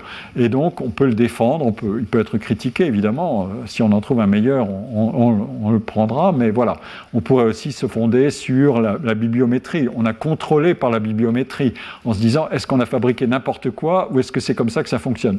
Et en contrôlant par la bibliométrie, on s'aperçoit que c'est robuste. Donc, au milieu, vous avez l'intensité de recherche moyenne, avec à droite les, grands et à gauche les petits, établissements, du moins en mathématiques. Hein. Euh, il ne s'agit que de mathématiques ici. Et en bas, vous avez des, établissements avec une intensité de recherche moindre, selon la définition que je viens de donner. Hein, je ne vais pas euh, discuter euh, pour dire, euh, bon, en Lorraine, mon pays natal, vous, êtes, vous avez une faible intensité de recherche en mathématiques, ça ne va pas du tout, vous êtes des nuls. Non, non, ça n'est pas comme ça que ça se passe. Selon l'indice que nous avons produit, voilà ce qui se passe. Ce n'est pas une des grandes spécialités de l'université de Lorraine aujourd'hui. Euh, les mathématiques peuvent aller, peuvent se porter mieux ailleurs. Après tout, tout le monde ne fait pas tout de la, même, meilleure manière partout. Et puis à gauche, ici, vous avez euh, l'intensité de recherche en bleu euh, moins, élevée et en, noir, les universités qui ont pas du tout de chercheurs CNRS dans leur laboratoire de mathématiques. dans tout ça, c'est une photographie qui a eu lieu entre, en 2014 euh, et euh, on, a fixé le raisonnement en 2014 il faudrait refaire tout ça. C'est toujours ce qu'on me dit euh, quand je me présente des données. Ah oui, mais et aujourd'hui? Bon, donc si, la machine veut bien me produire ça instantanément en appuyant sur un bouton, ChatGPT me dit voilà, j'ai exactement ce qu'il faut, je vais siphonner toutes les données partout et, je vais te reproduire les résultats. Bon, bah merci beaucoup, mais je n'y crois pas encore. Maintenant, à droite, vous vous dites Bon, alors où est-ce qu'ils ont allé, ces, professeurs qui se sont remis sur le marché en mathématiques? En haut, vous avez ceux qui ont été candidats, et on a divisé l'espace en quatre cadrans. Euh, ici, vous avez, euh, selon le même principe, euh, ils ont voulu être candidats dans des universités à recherche plus intensive que la leur et plus grande. En, bas, vous avez, ils ont été candidats dans des universités grandes, mais à recherche moins intensive. À gauche, vous avez euh, ceux qui ont été candidats dans des universités à recherche intensive, mais plus petites que la leur. Et en bas, euh, à la fois plus petites et moins intensives. Euh, ça, c'est la candidature. Et quand vous voyez le, le taux de succès, vous voyez l'énorme majorité des matheux qui se sont mis sur le marché. Ils ne sont pas si nombreux que ça, mais ils réussissent quand ils se remettent sur le marché ils réussissent à aller dans des universités, ils sont recrutés dans des universités à recherche intensive grande et euh, trois fois moins nombreux sont ceux qui vont vers des universités à recherche intensive mais plus petites. Et ceux qui vont vers, euh, qui se remettent sur le marché pour aller vers moins intensifs et plus grands ou plus petits, eh ben, ils sont très très peu nombreux en fait. Donc c'est une manière de jouer avec les, les règles de compétition pour dire je prends mes risques et si je prends mes risques, euh, je vais choisir de. Je suis, ils ne sont pas tellement nombreux à le faire, mais ils savent, en gros, ils espèrent savoir ce qu'ils valent. Et ils ont l'ambition de se dire bon, j'ai joué le jeu de d'être candidat professeur dans un premier temps pour quitter une université, mais je peux revenir vers l'endroit qui me convient le mieux euh, ou qui correspond le mieux à mon profil dans un deuxième temps si je me remets sur le marché. Et c'est exactement ce qu'on voit. Donc euh, la, démonstration, elle est assez... Euh, elle, est assez lumineuse. Tout ça figurera dans ce, avec beaucoup, beaucoup d'autres détails et d'arguments dans le chapitre du livre qui paraîtra l'automne que je co-signe avec, avec Colin Marchica. Euh, alors, bilan intermédiaire, euh, il faut que j'avance assez vite, mais euh, on a des carrières précoces, on a une compétition intense et sélective, on a une, une, compétition qui est plus juste, une prohibition de l'antilocalisme, à la fois pour les premiers postes, pour l'accès au professorat, et vous avez vu fonctionner la mobilité horizontale, euh, c'est-à-dire je change d'université euh, tout en étant professeur pour atteindre des objectifs euh, en fonction de ce que je souhaite et je prends mes risques. Et enfin, on a une ouverture des recrutements qui est internationale, mais, mais, mais, et c'est là que ça devient intéressant, cette ouverture, elle est aussi liée au mouvement entre organismes de recherche et universités. Et, voilà ce qui se passe. Euh, bon, je, reviens d'un mot sur le mot dualisme. Euh, je pourrais dire d'ailleurs que c'est un, monde en ternaire. Euh, le, système d'enseignement supérieur, il est formé grosso modo en mathématiques de trois composantes. C'est les, enseignants des classes préparatoires qui forment les étudiants au passage dans les grandes écoles, les universités et les grandes écoles appartiennent, euh, elles sont à la périphérie des universités, maintenant elles y sont vraiment, euh, et les, organismes de recherche, le CNRS, l'INRIA, euh, euh, l'INSERM, etc., etc., des grands organismes de recherche, il n'y a pas l'équivalent à l'étranger, ou très peu, quasiment très peu. Chaque pays a sa manière de fabriquer des carrières, mais nous on a celle-là, qui est, on divise le monde en, en, deux ou trois composantes, et les carrières de recherche, évidemment, ne sont pas des carrières d'enseignement-recherche. C'est 100% du temps à la recherche, c'est pas 50% du temps à la recherche et 50% d'enseignement. Donc, comment est-ce que les mathématiciens se débrouillent avec ce problème? Euh, Alors, on va regarder ça. Et on commence par regarder euh, d'où viennent les mathématiciens qui deviennent professeurs. Euh, par rapport aux autres. Ici, vous avez la fameuse colonne des, enfin, les, disciplines à agrégation, droit, économie, gestion. Vous voyez que les locaux sont à, peu près 25%, mais ceux qui viennent d'ailleurs que de l'université sont en vert. Euh, et euh, ceux, ça peut être des professionnels éventuellement, euh, ceux et, en, brun, vous avez ceux qui sont étrangers. voilà le, voilà le, la hiérarchie dans, cette, dans ce monde-là. et en rouge, vous avez tous ceux qui sont non locaux. Donc l'antilocalisme, il est là. Ensuite, vous allez regarder en lettres et sciences humaines euh, selon les mêmes conventions graphiques. Vous voyez que le localisme, il est beaucoup plus important. Euh, en sciences aussi, pour le professorat, j'entends, pour le professorat. En sciences aussi, il est beaucoup plus important. Mais vous voyez euh, une partie significative de recrutement qui viennent d'ailleurs dans le système français que de l'université. Donc il y a une infusion de carrières depuis les grands organismes de recherche.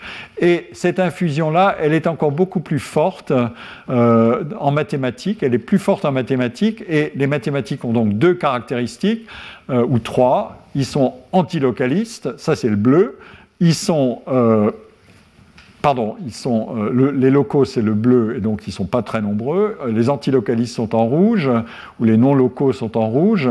le vert c'est ils viennent d'ailleurs que de l'université quand ils passent professeur, et on va voir d'où ils viennent. Et euh, les étrangers sont là. Donc l'ouverture, elle est multicouche en quelque sorte. Et alors, on va s'intéresser à ça. Euh, on va regarder la, contribution des, euh, euh, des, organismes de recherche qui sont ici euh, à, aux carrières universitaires. Pour le faire, évidemment, on a eu besoin de manier beaucoup, beaucoup de données pour étudier les carrières dans ce système. je vous ai dit qu'on avait travaillé. je dois aussi rendre hommage à mes co-auteurs qui ont travaillé sur une partie de ce chantier euh, majeur, qui était euh, Yann Renizio, qui est maintenant chercheur au CNRS, et Pierre Verschoen, je l'ai déjà cité, et euh, j'étais à la manœuvre avec Colin Marchica aussi. Donc on a, exploité des données exhaustives sur les élèves des grandes écoles, sur leurs autres formations, les réussites à l'agrégation, qui est un concours qui donne un marqueur de, de, qualité éventuellement et qui va jouer un rôle dans les recrutements. où est-ce que les individus ont fait leur thèse? La hiérarchie des établissements selon la thèse, vous avez vu et vous allez comprendre ce que ça veut dire. Euh, et puis ensuite, où est-ce qu'ils vont euh, s'insérer pour faire carrière? Est-ce qu'ils seront maîtres de conférences à l'université comme premier poste? Est-ce qu'ils seront chercheurs au CNRS Ou est-ce qu'ils seront profs en classe préparatoire? Et ensuite, comment ça évolue? Tout ça, ce sont des données qu'il a fallu rassembler pour les mettre en, relation, évidemment, et, produire des, raisonnements. Alors, euh, la première question, c'est selon l'emploi qu'on va occuper, quelle est la formation qu'on a eue d'abord? Et est-ce qu'on a un indice de, euh, de, qualité ou de sélectivité de la formation? Vous voyez que quand on commence le CNRS, on est recruté de manière beaucoup plus nombreuse euh, euh, dans les écoles normales supérieures. En rouge, c'est Ulm, en vert, c'est Lyon, en bleu, c'est Cachan, euh, et en orange, c'est Polytechnique. Et ça, c'est les formations universitaires ou étrangères, françaises ou étrangères. ça, c'est le CNRS. Quand vous allez vers l'université, vous voyez que ça n'est plus du tout le même tableau et que le recrutement, il est beaucoup lié à la formation à l'université elle-même et pas par le, vivier des grandes écoles. Et quand vous êtes dans les classes préparatoires, euh, eh bien, vous êtes essentiellement formé à l'université à des taux euh, beaucoup plus élevés encore. Donc ça, c'est un premier, euh, un premier indice. le deuxième indice, c'est la culture du concours elle existe, euh, je vous ai déjà montré. Et un des grands concours, c'est l'agrégation. Euh, c'était une obligation pour les normaliens, notamment. Maintenant, euh, on, les dispense. Enfin, il y a toutes sortes d'arrangements et d'accommodements avec le ciel. La carrière d'enseignant du secondaire de moins en moins attractive. Donc, les gens se disent. Enfin, bon, bref, je, je, ne développe pas. En tout cas, quand on la passe, euh, les normaliens, on a ici ce qu'on appelle une boîte à moustache. Donc, euh, vous avez ici la barre euh, rouge, c'est la médiane, 50% au-dessus, 50% en dessous. Ici, vous avez c'est le rang, hein, le rang à l'agrégation. 50% des, des, normaliens d'Ulm sont, ont, trusté les premières places. c'est ça, le raisonnement. Et vous le voyez en fonction de la hiérarchie euh, ou inversée des établissements. Euh, quand on est ulmien, on, on, est mieux classé. Lyon, on est très bien classé aussi. Euh, et Cachan, c'est presque le même. Et puis ensuite, on s'éloigne. Les polytechniciens ne sont pas très nombreux à passer l'agrégation, mais bon, et, et, les autres sont là. donc, et le, losange, c'est la, moyenne. Euh, et la partie supérieure de la barre, c'est 75%, enfin c'est le premier quartile, troisième quartile. Et ça, c'est les, outliers, ceux qui sont hors de, cette distribution, euh, et qui vont jusqu'à 100%. Euh, voilà. Et, euh, et, ici, on a le rang à l'agrégation euh, en fonction du premier poste occupé. Autrement dit, est-ce que le CNRS fait du cherry picking? Il capte les meilleurs, au, moins au regard de, de ce critère-là. Euh, tout le monde ne passe pas l'agrégation, attention. Hein, euh, le nombre d'agrégés par les mathématiciens du supérieur, vous en avez ici la liste, euh, on a exploité tout ça. Vous, avez, voyez que Polytechnique, bon, l'agrégation, c'est pas leur truc. Hein. donc, mais en revanche, la carrière débute au CNRS ou à l'université ou dans une classe préparatoire. Vous voyez une relation euh, très claire. Euh, au CNRS, on prend décidément euh, ceux qui ont été formés dans les grandes écoles et ceux qui ont réussi l'agrégation à des, à des rangs les plus favorables, au meilleur rang. le 0, enfin 1, le, le rang 1, c'est les meilleurs, évidemment. Le rang doit être compris comme ça. ensuite, où est-ce qu'ils ont fait leur leur, leur doctorat puisque les, universités sont hiérarchisées. Euh, ça, c'est la liste de tous les doctorats, enfin, c'est le graphique qui montre tous les docteurs en mathématiques selon les dix premières universités de formation. Euh, et euh, la moitié des doctorants ou des docteurs en mathématiques ont été formés dans sept grandes universités. Vous, avez la liste ici, vous avez le taux euh, de formation. Euh, ensuite, ça descend beaucoup plus bas. Euh, évidemment, il y a toutes sortes d'universités qui produisent des, beaucoup d'universités qui produisent des docteurs, mais la concentration, elle est là. Et 50% sont formés ici. Et maintenant, vous regardez la carrière des gens, ceux qui ont été au CNRS, qui ont commencé au CNRS, D'où est-ce qu'ils viennent? Où est-ce qu'ils ont été formés euh, Leur doctorat, il vient d'où? Euh, Eh bien, il vient de ces universités à recherche intensive dont j'ai parlé tout à l'heure. Euh, il y a Paris 11 mène la danse, Paris 6 c'est aussi une pépinière. L'étranger est très présent. le CNRS recrute. Encore une fois, c'est la méritocratie à nouveau. Il faut recruter, il faut ouvrir les portes, sinon on ne joue pas le jeu de la compétition. Et puis Polytechnique, etc. Euh, quand vous êtes à l'université, vous avez besoin de, de cette université, comme j'ai dit, euh, pour euh, parce que les chercheurs ne sont pas très nombreux, les universitaires sont beaucoup plus nombreux, donc ça pèse sur, la distribution. Mais vous voyez à nouveau les grandes universités en tête, à recherche intensive, sont en tête. Et quand vous êtes en classe préparatoire, bon, vous avez fait votre thèse. quand vous la faites, vous êtes euh, il faut bon, on descend un peu plus bas, le bassin de recrutement est un peu plus large. Mais euh, c'est un autre indice, si vous voulez, de euh, les postes les plus convoités, qui sont les postes de recherche, sont donnés à des gens qui ont multiplié les indices de potentiel ou de, de, de valeur potentielle. Ensuite, on s'assure que cette hiérarchie des universités, elle est bien liée à leur production scientifique. Je ne vais pas commenter parce que c'est trop long, mais euh, on a fait donc, comme je vous ai dit tout à l'heure, une, analyse bibliométrique, euh, le nombre de publications, le taux de publiants, le nombre de mathématiciens, et donc on peut faire des rapports, et on s'aperçoit effectivement que le CNRS produit beaucoup plus, euh, donc les chercheurs du CNRS sont avantagés de ce point de vue-là de manière indiscutable, mais qu'ils euh, sont d'ailleurs euh, la concentration de la population entière, c'est 400 à peu près chercheurs du CNRS. Ici, on en a que pardon, 260 à l'époque où on a regardé les choses, et ici on a 115 mathématiciens producteurs de publiants à Paris 6, etc. Vous voyez que le nombre joue un rôle évidemment non négligeable, mais les matheux publient, du CNRS publient plus que proportionnellement à leur nombre. Donc euh, la bibliométrie prouve que la hiérarchie existe. Euh, euh, alors, qu'est-ce qui se passe quand on a la chance d'être recruté au CNRS On a voulu regarder ça j'en parle à mon aise parce que j'ai eu la chance d'être recruté au CNRS. Donc, euh, j'en ai bien profité, euh, c'est sûr, mais j'ai enseigné euh, assez vite à, à l'école des hautes études. Enfin bon, qui est encore un organisme particulier. Mais bon, euh, euh, c'est un vrai.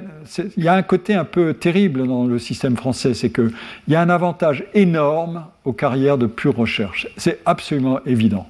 Surtout quand du côté de l'université, euh, les agendas de réunion, d'administration, d'organisation s'encombrent progressivement et de manière terrible. donc il y a un avantage à commencer au CNRS. C'est un peu la doctrine, c'est on, on prend les bons et on leur donne le moyen d'exprimer tout leur potentiel. Alors on a regardé ça. On a pris euh, les, rouges, c'est les gens qui, euh, cinq ans avant d'être recrutés, est-ce qu'ils avaient déjà produit des articles? C'est les publications qu'on a regardées. Euh, c'est la boîte à moustache et les points, ce sont des nombres. combien d'articles ils ont produits? On a regardé ça 5 ans avant d'être recrutés et 15 ans après avoir été recruté. Qu'est-ce qui se passe?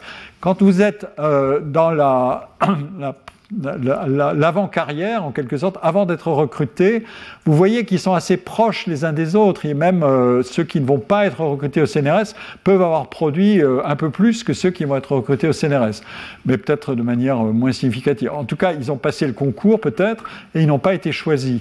Mais une fois qu'ils sont au CNRS, les rouges euh, l'emportent. Euh, ils ont bénéficié de leur production est beaucoup plus abondante euh, que celle des universitaires. Donc il y a un gain indiscutable à bénéficier d'une position de recherche au CNRS.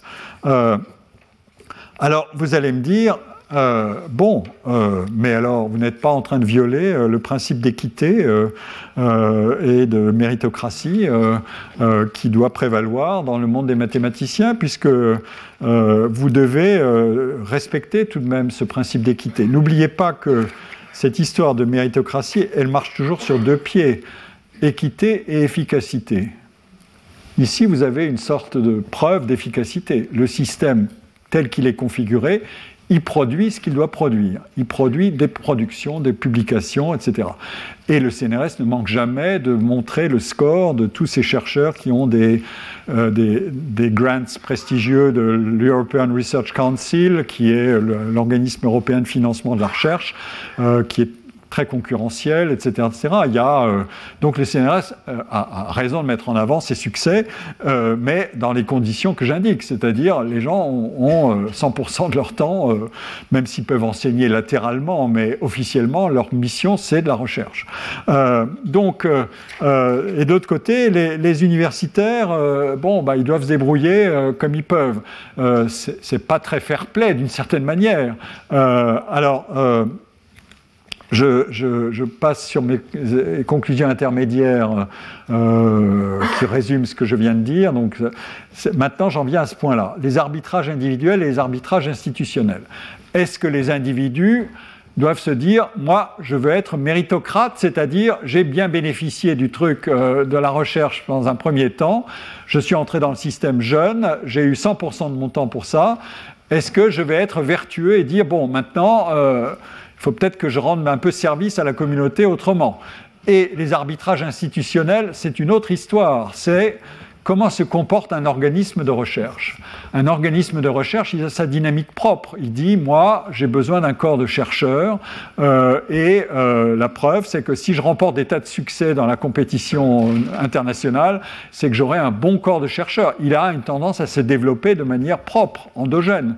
Il va dire, euh, si je diminue mes effectifs pour rendre service à l'université, je vais me flinguer moi-même. Donc, ça ne va pas. J'ai peut-être moi-même une tendance à dire, je veux veux de l'efficacité. Et euh, l'équité, je l'ai obtenue par le concours de recrutement au départ, mais ensuite, je me soucie d'abord d'efficacité. Alors, qu'est-ce que, tout ça va donner Eh bien, on va regarder euh, ce qui s'est passé. Et euh, voilà, le, voilà le mécanisme. Alors, je vais passer sur un, un raisonnement qui est trop compliqué, parce que je n'ai pas assez de temps, euh, sur la dissociation entre enseignement et recherche. Je reviendrai éventuellement à la fin. Euh, pardon. Et voilà comment le CNRS a fait évoluer. Non, je dois d'abord vous montrer ça. C'est le délai d'accès au rang de directeur de recherche et de professeur d'université. On peut dire, quand vous êtes dans une carrière avec deux, euh, avenues, Soit vous êtes recruté au CNRS et vous dites j'attends mon tour pour passer directeur de recherche, donc un marché interne comme on dit, euh, je, choisis d'être candidat au concours de promotion au rang de directeur de recherche, mais éventuellement ça peut prendre plus de temps, ou alors je prends la voie rapide, je quitte ma fonction au CNRS euh, parce que j'ai beaucoup produit, vous avez vu pourquoi, et euh, je me présente dans de bonnes conditions à un concours de professeur d'université. Et quand vous regardez les données, vous voyez qu'effectivement, en moyenne, euh, le temps de passer directeur de recherche est plus long que le temps euh, pour passer euh, euh, professeur d'université quand vous venez du CNRS. Autrement dit, vous faites valoir à plein régime ce que vous avez engrangé comme publication grâce à votre, booster de première partie de carrière, à votre rampe de lancement. Et ici, vous avez les universitaires pur jus qui, sont, qui ont été d'abord maîtres de conférences et qui deviennent ensuite professeurs, mais de manière, comme vous l'avez déjà compris, sélective. Donc, et l'âge est, plus élevé que celui des, transfuges, ceux qui sont euh, passés par le CNRS puis ensuite se présentent. Euh, alors, euh, on, a là la mobilité des gens qui vont du CNRS vers l'université sur la période 1990-2017, grâce à des données qui nous ont été communiquées par, le, par un, mathématicien et avec la bénédiction finale du CNRS. Elle n'était pas initiale, mais elle était finale. Bon, tant mieux. et vous avez ici l'essentiel des mobilités qui vont du CNRS vers l'université. Autrement dit, je renonce à faire carrière uniquement au CNRS, elle est concentrée sur ceux qui sont chargés de recherche et qui choisissent de partir à l'université pour entrer là-dedans pour être candidat professeur. Et euh, c'est exactement ce que euh, on voit euh, aussi quand la carrière se déroule ensuite, que vous êtes passé directeur de recherche, vous voyez que le nombre de ceux qui passent à l'université est beaucoup plus faible et il est même ridicule aux étages supérieurs de la carrière de, de directeur de recherche quand vous êtes en première classe ou en classe exceptionnelle. Là, c'est marginal. Autrement dit, c'est là que ça se joue. C'est tout à fait évident. Et Ici, vous êtes, euh, on a détaillé les choses parce qu'on a deux étages quand vous êtes chargé de recherche au CNRS. On est deuxième classe, c'est-à-dire le tout début de carrière, 4 ans maximum, et première classe, bon, ça va un peu plus loin, et avant de passer directeur de recherche quand vous pouvez. Et même les, chercheurs de deuxième classe, euh, ils sont en, nombre non négligeable, pas très nombreux, mais enfin, et, ils se présentent non pas comme candidat maître de conférence, mais comme candidat professeur. Donc ils vont très vite et ils sont élus professeurs, euh, ceux qui ont réussi. Et à 26 ans, c'est quand même, ce sont des carrières euh, vraiment euh, assez fusées, quoi, foudroyantes. Mais l'essentiel des effectifs, on, en a 22 comme ça. mais les petits nombres ont de l'intérêt. La dentelle, ça n'est pas rien dans ce monde-là. et, et l'essentiel des effectifs ce sont des chargés de recherche de première classe qui quittent le CNRS pour l'enseignement supérieur et qui deviennent professeurs, effectivement. Euh, on, les a, on en a 110 sur 122. Euh, il n'y en a que 6 qui deviennent maîtres de conférence, donc euh, qui restent au même niveau. Et on en a 6 qui passent à l'étranger quand ils passent dans des concours euh, de recrutement euh, étrangers, d'associés ou de full professeur, c'est-à-dire la partie supérieure du professorat international. Euh, voilà, voilà la situation. Alors maintenant, on va raisonner en se disant, mais comment est-ce que le CNRS, en tant qu'organisme, s'est donc comporté? Est-ce qu'il a voulu développer son corps de chercheurs ou est-ce qu'il a voulu dire, nous avons des chercheurs et nous aimerions bien qu'ils fassent leur carrière au début euh, au CNRS, mais qu'ensuite ils partent à l'université pour respecter le principe méritocratique de pas d'avantage perpétuel pour ceux qui, sont, euh, qui ont commencé au CNRS. Ça, c'est le raisonnement numéro un. Mais le raisonnement numéro deux, c'est je suis une communauté de chercheurs mathématiciens euh, qui dépend de plusieurs organismes. Ça, ce sont les données agrégées sur tous les mathématiciens qui sont présents dans différents instituts du CNRS. Euh, c'est un chiffre qui est plus élevé que le chiffre de ceux qui sont affiliés exclusivement, les mathématiciens qui font carrière exclusivement en étant affiliés à l'Institut des mathématiques, des sciences mathématiques et de leurs interfaces et euh, qui s'appelle l'INSMI. Euh, et donc, euh, je vais commenter surtout ces données-là.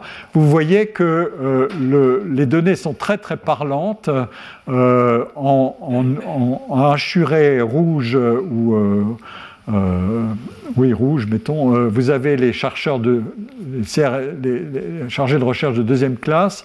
En euh, au-dessus, vous avez ceux de première classe. Ensuite, vous avez les directeurs de recherche de deuxième classe, de première classe, et ça, c'est la population des classes exceptionnelles. Et donc, vous voyez que la pyramide, et ça, c'est les proportions. les choses sont très claires. Le CNRS a développé, a fait augmenter ses effectifs il a recruté, c'est sa vocation, euh, un organisme de recherche ne veut pas afficher des succès euh, en disant euh, je, diminue mes effectifs. Il veut augmenter ses effectifs. Bon, c'est sa logique institutionnelle. Et il a à la fois augmenté ses effectifs, mais il a aussi augmenté les chances de promotion à l'étage au-dessus. Autrement dit, il a créé un nombre d'emplois supérieur euh, qui, est, euh, qui est croissant à mesure que le temps passe.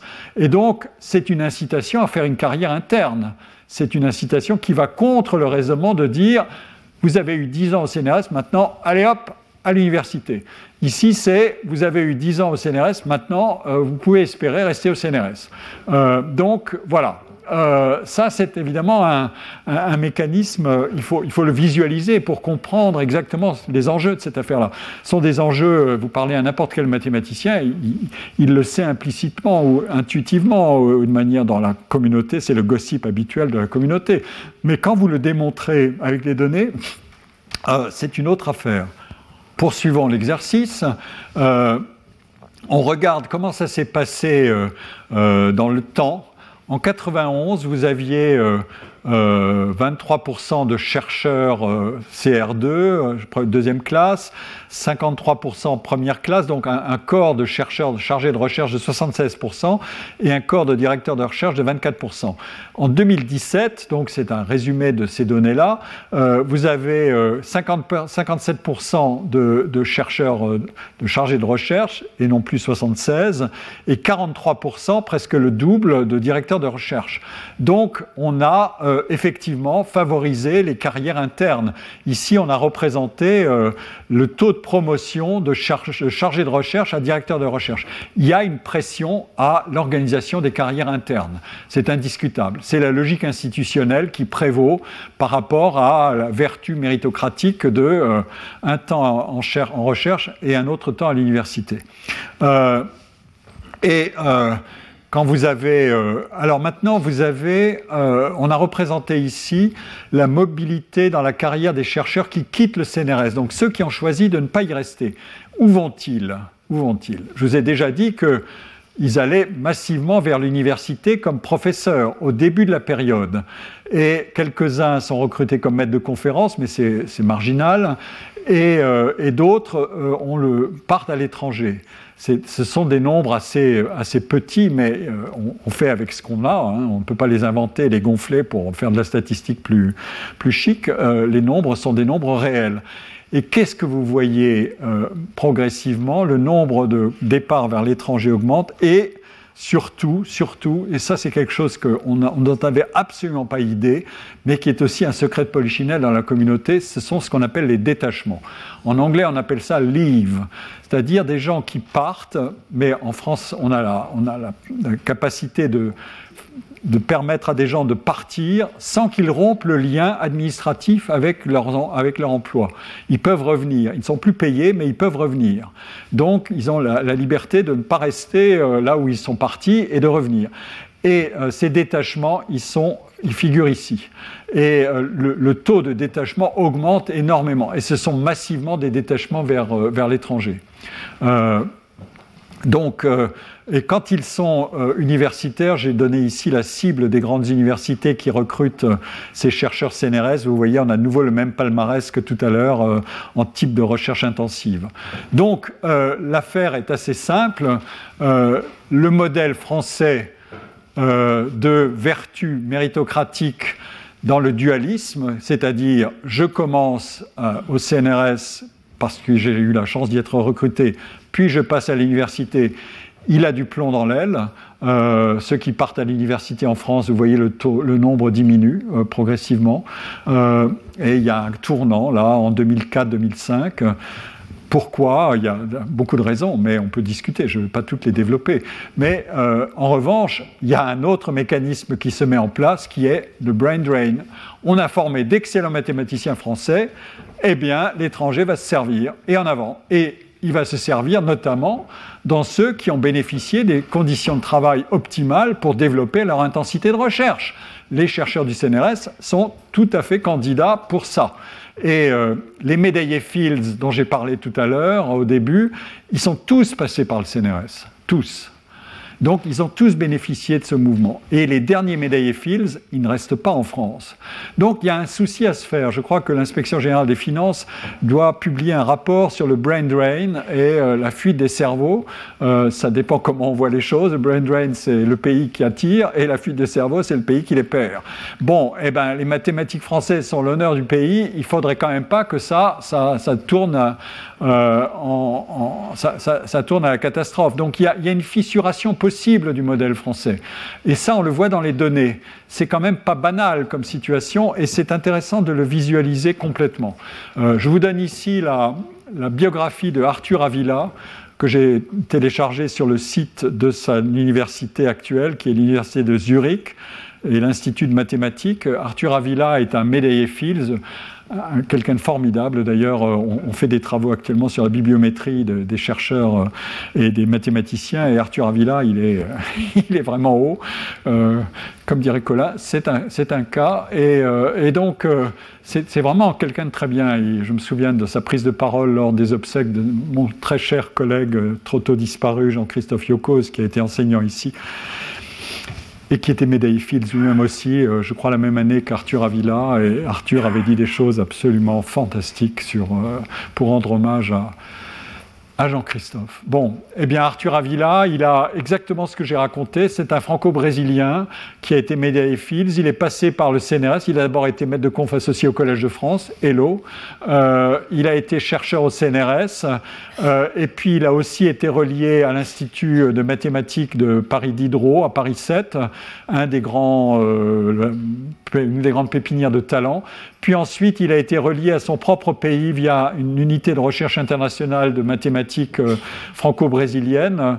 Euh, euh, l'IMPA. et puis, tout d'un coup, et il était aussi lié à l'Institut de Jussieu. Et puis, tout d'un coup, il est parti, et il est parti à Zurich. Donc, et voilà euh, les encadrants, les, thèses qu'il encadrait, etc. Donc, euh, et tous ces prix. Donc c'est vraiment, euh, c'est un, un, un, sacré client. Hein. et Zurich ne s'est pas trompé. Combien de temps il restera, ça, on ne sait pas. Mais en tout cas, c'est un, un, ça illustre bien les choses.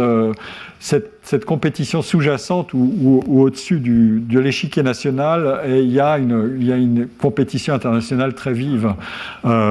Et nous-mêmes, au Collège de France, on essaie de jouer notre partie aussi. Euh, un de nos enseignants de mathématiques est une médaille Fields euh, euh, britannique, c'est Tim Gowers, Timothy Gowers, qui a été, qui est qui a été enseignant à Cambridge, qui continue à avoir une affiliation, mais plus de la même nature. Voilà, donc ici on a évidemment le, problème de euh, une fois qu'on est... Euh, qui sont ceux qui partent, qui sont détachés, qui deviennent plus nombreux Est-ce qu'ils produisent plus que les autres Et on a des indices bibliométriques pour voir euh, ce qui se passe. Quand ils sont non pas, ils ne sont pas détachés et qui sont détachés. Euh, quand ils sont détachés, c'est effectivement ceux qui sont les meilleurs euh, parmi ceux qui sont au CNRS.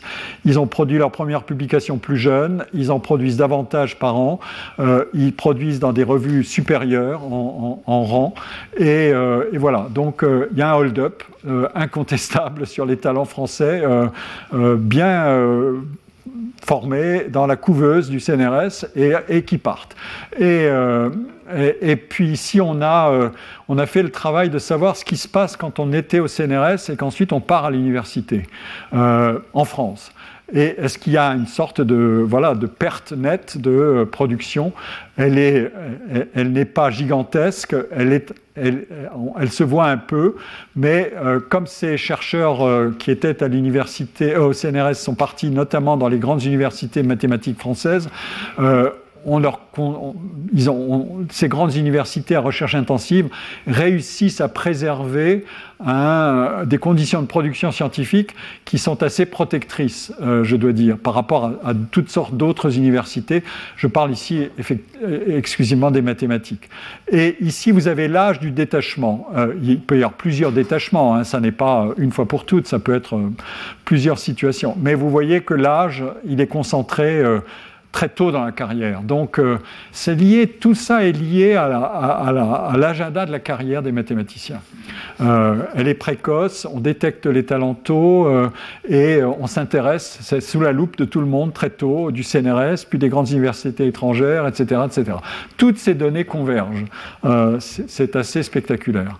Bon, et la chose qui n'est pas tout à fait spectaculaire ou spectaculaire à l'envers, c'est le fait que les femmes, bon, ne euh, sont pas très, euh, sont pas gâtées dans cette affaire. Euh, vous avez ici en rouge la proportion de femmes en emploi au CNRS dans les périodes qu'on a qu'on a étudiées. ça a été publié dans l'article de, 2020. les hommes sont là et les femmes sont ici. Ça, c'est à l'université. Le CNRS maintenant se dit, bon, hein, il faut quand même que je fasse quelque chose. Euh, l'université aussi, mais vous voyez, euh, euh, les, scores sont sans appel. un cinquième de, femmes sur, par rapport aux hommes, un peu plus. et en classe préparatoire, vous avez le, le taux ici, 20% à peu près pour 80.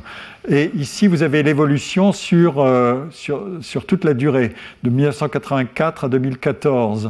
Donc vous voyez le taux de féminisation des disciplines. Et malheureusement, euh, euh, les mathématiques dites pures, qui sont la partie euh, la plus exigeante des mathématiques, disons, ou avec le moins de, de, zones de, contact avec d'autres disciplines, que, comme les mathématiques appliquées, les mathématiques pures ont vu la proportion des femmes diminuer comme maître de conférence alors qu'elle augmentait de manière nette dans d'autres sciences. Et c'est vrai aussi pour le professorat. Euh, et c'est un peu moins vrai, mais ça n'est pas non plus brillant euh, du côté des mathématiques appliquées. Et c'est un peu supérieur pour les sciences, mais enfin voilà. Ça, ces tableaux-là, maintenant, ils sont dans la tête de beaucoup de gens et ils se disent on, on doit agir. Une question qui est posée, c'est de savoir si toutes les femmes ont envie de faire des mathématiques, euh, euh, ou bien si elles se sentent plus à l'aise euh, ou qu'elles préfèrent aller vers des disciplines comme la biologie où il y a plus de femmes, ou des sciences du vivant. Ça correspond aussi à des choix personnels, des préférences. Vous avez là un débat extrêmement important et complexe entre quelle est la part de, des conditions dans lesquelles euh, elles ont été formées, avec euh, une pression euh, du vivier qui est très masculin, et donc est-ce que les femmes dans un vivier très masculin se sentent à l'aise, et le vivier masculin c'est testostérone et compétition, bon, voilà, ou bien est-ce qu'il y a aussi des, des, phénomènes de préférence, je vais là où mes chances d'exprimer tout ce que je possède sont meilleurs. Euh, et, voilà, donc euh, sont des, il y a un océan de publications sur le sujet, je ne peux pas développer. Mais en tout cas, la réalité, elle est claire. Les mathématiques sont euh, majoritairement, ou très, très majoritairement masculines pour l'instant. Et on a quelques cas, il n'y a qu'une seule Medley Fields femme. Non, maintenant il y en a deux, je crois. Il y en avait, il y en, il y en avait une seule au début qui était Mariam Mirzakhani, qui était iranienne qui est morte euh, très très très prématurément, très tôt, une année après, je crois, avoir été distinguée. Et on a maintenant une, deuxième médaille Fields qui est fait carrière en Suisse, qui est d'origine euh, est-européenne, je crois. Euh, voilà, donc il y a du chemin. Ici, vous avez euh, by gender, comme on dit, euh, la liste des distinctions euh, prix Nobel dans toutes les parties, toutes les disciplines de prix Nobel, les médailles Fields, le Turing Award qui est en informatique, et la totalité de ces distinctions, les femmes et les hommes, et les pourcentages sont ici. Et, là, le graphique. vous voyez que, bon, c'est assez éloquent. C'est la littérature qui a euh, notamment un, avantage, euh, enfin un avantage, un, désavantage moindre pour les prix Nobel euh, et le prix Nobel de la paix aussi. Bon, voilà. Donc, alors, tout ça m'amène à des conclusions. D'abord, je voudrais exprimer mes remerciements pour ce cours de cette année, mais aussi qui est le produit d'un travail qui est immergé, qui est de plusieurs années, euh, d'une équipe euh, qui se renouvelle, mais où il y a des piliers et des membres euh, extérieurs, mais qui, avec qui on travaille. voilà les noms des, des gens Colin Marchica, Colombe Sayar, Odile Chetirishvili, Valentine Candès, Pierre Verschuren, Fabrice Planchon, euh, un mathématicien que j'ai évoqué, Martin Handler, avec qui on travaille beaucoup aussi, Jean-Marc Schlenker, qui est aussi un mathématicien à Luxembourg, Christophe Bess, qui est le directeur actuel de l'INSMI, cet institut du CNRS, Yann Renizio, avec qui j'ai travaillé, qui est maintenant au CNRS, et Bruno Reguigne, avec qui on a travaillé pour constituer toutes les bases de données euh, sur l'enseignement supérieur euh, dans toutes les disciplines et, et en mathématiques. Évidemment, une des forces de cette base de données, c'était de nous permettre de comparer les mathématiques aux autres. Et ça, il y a un effet de, assez foudroyant, je dois dire. Vous avez compris comment euh, tout à l'heure, euh, quand je vous ai montré toutes ces données. Voilà, et c'est une équipe euh, euh, qui est formé à la fois de, membres permanents, mais aussi de, correspondants. nos collègues mathématiciens sont soit présents sur place, soit correspondants, et, nous nourrissent beaucoup. Euh, certains vont, produisent dans le volume. Jean-Marc Schlenker fait un, chapitre sur la hiérarchie des sous-disciplines en mathématiques, qui est bourré de données aussi dans le volume qui paraîtra, et, etc., etc. Voilà, et ça, c'est mes remerciements les plus chaleureux parce que euh, la science, c'est un travail d'équipe et euh, on a beau en sciences sociales avoir moins de co-auteurs, euh, on a, quand on a la chance de réunir des équipes et d'avoir un travail cumulatif, c'est un, une joie considérable. C'est aussi une exigence considérable. Et alors, mes conclusions générales de ce cours, je ne vais pas être très long, mais je vais vous les donner. vous avez compris que il y a eu beaucoup d'essais de tous ordres. C'est une conclusion qui s'applique à, deux années de cours sur la méritocratie, mais j'en ai donné quelques éléments encore cette année euh, pour ce premier point. Il y a eu énormément d'essais de tous ordres sur la méritocratie. Euh, leur taux a augmenté, nombre a augmenté pardon, euh, récemment euh, de manière assez critique. Et euh, je pense au, texte de Michael Sandel ou de Daniel Markovitz et d'autres. En France, on en a aussi. en fait, ils répètent beaucoup, beaucoup, beaucoup l'essentiel des mêmes arguments depuis Hannah Arendt et Michael Young. C'est toujours centré beaucoup sur le monde de l'éducation, sur euh, euh, le déficit d'ouverture sociale dans les, établissements sélectifs, etc. etc. Ces, ces phénomènes-là avaient été déjà identifiés, de même le poids du diplôme dans euh, les carrières.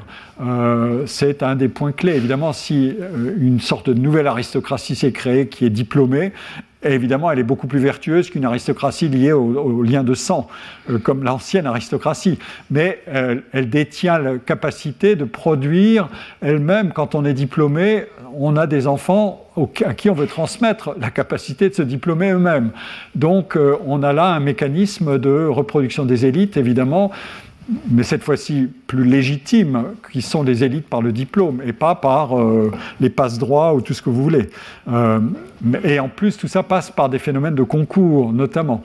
Euh, et donc, on peut considérer que c'est une forme de, de méritocratie qui a un aspect plus légitime, mais comme je dis tout à l'heure, euh, il y a deux des trois principes qui sont respectés, euh, équité procédurale, efficacité, mais le troisième euh, qui ne l'est pas. Et ça, c'est un chemin considérable. Vous avez compris aussi que c'est un chemin qui n'est pas à la main des institutions simplement, mais qui est aussi à la main, et pas simplement non plus des professeurs, Dieu sait quel métier difficile, mais qui est aussi à la main des familles. Et voilà. Et donc, c'est comme ça que ça doit fonctionner. Je dois dire en, deuxième point que les essais français qui critiquent la méritocratie ou les concours sont dans leur très grande majorité, pas tous, mais dans leur très grande majorité, il y a quelques belles exceptions, dépourvus de données démonstratives convaincantes, contrefactuelles compris, et notamment de données qui permettraient d'envisager des alternatives crédibles et efficaces. Je n'en ai pas vu beaucoup. Euh, mon, travail ici, c'est de présenter l'état de, tous les problèmes et de ne jamais oublier la tension perpétuelle entre équité et efficacité. Voilà. C'est une tension. Ça pas, on ne peut pas replier l'un sur l'autre. Nous ne sommes pas dans le meilleur des mondes possibles. Euh, Troisièmement, l'argument du mérite, il est multiforme dans ses ancrages et dans ses points d'application, y compris les plus quotidiens. Nous avons tous notre culture du mérite euh, dans toutes sortes de situations. Euh, vous n'allez pas prendre ma place devant, euh, dans la queue de la boulangerie et vous ne méritez pas de passer devant moi. Euh, je mérite de, passer devant vous parce que je suis arrivé plus tôt et que j'attends. Euh, et vous êtes derrière, vous êtes prié de rester derrière, etc.. Je prends un exemple totalement banal et évidemment un dessin, mais on a tous notre, notre, notre système de raisonnement sur proportionnalité, justice, équité, efficacité. Il y a, euh, ça c'est un des points évidemment les plus, euh, les plus complexes à dénouer et qui fait partie de cette tension dont je parle, c'est qu'il y a ce fameux trilemme dont j'ai parlé. Euh, j'en reparlerai certainement d'une autre manière l'année prochaine quand je m'intéresserai plus complètement à tous les aspects actuelle des problèmes d'éducation. ce sera le sujet de mon prochain cours. ce trilemme, je l'ai exposé après James Fishkin, qui est liberté dans la famille égalité des chances dans la vie et mérite. Tout ça ne s'accorde pas, on ne peut pas avoir un modèle qui satisfait les trois simultanément. Euh, mais on peut parler d'un autre trilemme que vous avez vu fonctionner aujourd'hui, qui est l'équité procédurale, par exemple le recours au concours, l'efficacité, produire des trajectoires euh, qui permettent euh, aux individus, mais aussi à un pays, d'obtenir le meilleur, après tout, les Jeux Olympiques euh, vont, remettre tout ça aussi au goût du jour euh, abondamment. Euh, et là, on va, on, va pas faire le procès de la méritocratie. Ceux qui ont été sélectionnés pour participer, on va pas leur dire ah ceci ou cela. On va se réjouir s'ils sont, s'ils gagnent des médailles, et ensuite on nous montrera le tableau des médailles, etc., etc. Donc trilemme équité procédurale, efficacité et équité sociale. voilà on en est là. Et euh, ce sont deux, euh, deux dimensions qu'il faut, euh, deux trilemmes qui sont constitutifs. Enfin, le, colloque du, 22 mai, je vais essayer de retrouver son menu. voilà la version rapide à l'envers de tout ce que j'ai raconté aujourd'hui. pardon, vous voyez que le travail de la preuve, c'est quelque chose. Euh, voilà, euh, non, ça c'est le bouquin. Le colloque, voilà. Le colloque du 22 mai, il abordera toutes ces questions-là avec euh, des approches extrêmement différentes les unes des autres.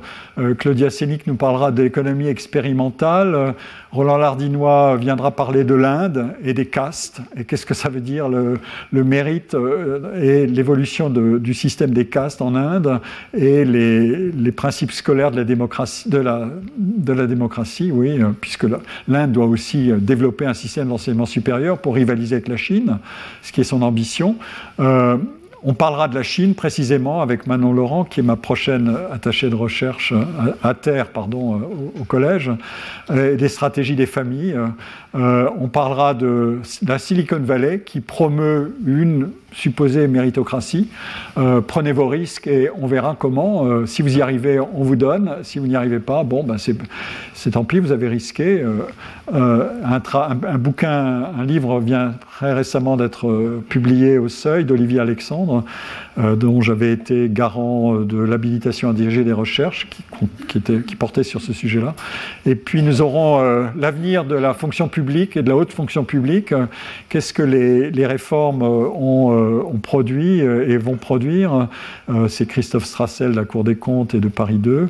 Et puis on, s'intéressera à nouveau aux mathématiques à partir des réussites aux Olympiades de mathématiques. Patrick Gaulle de Bristol University et puis un, jeune philosophe de Sorbonne Université, Aurélien Allard, nous parlera et c'est pas mal de finir par la philosophie euh, des quatre justifications fondamentales du mérite. Donc, euh, on ne s'ennuiera pas. Je vous remercie beaucoup et à bientôt. Retrouvez tous les contenus du Collège de France sur www.colège-2-france.fr.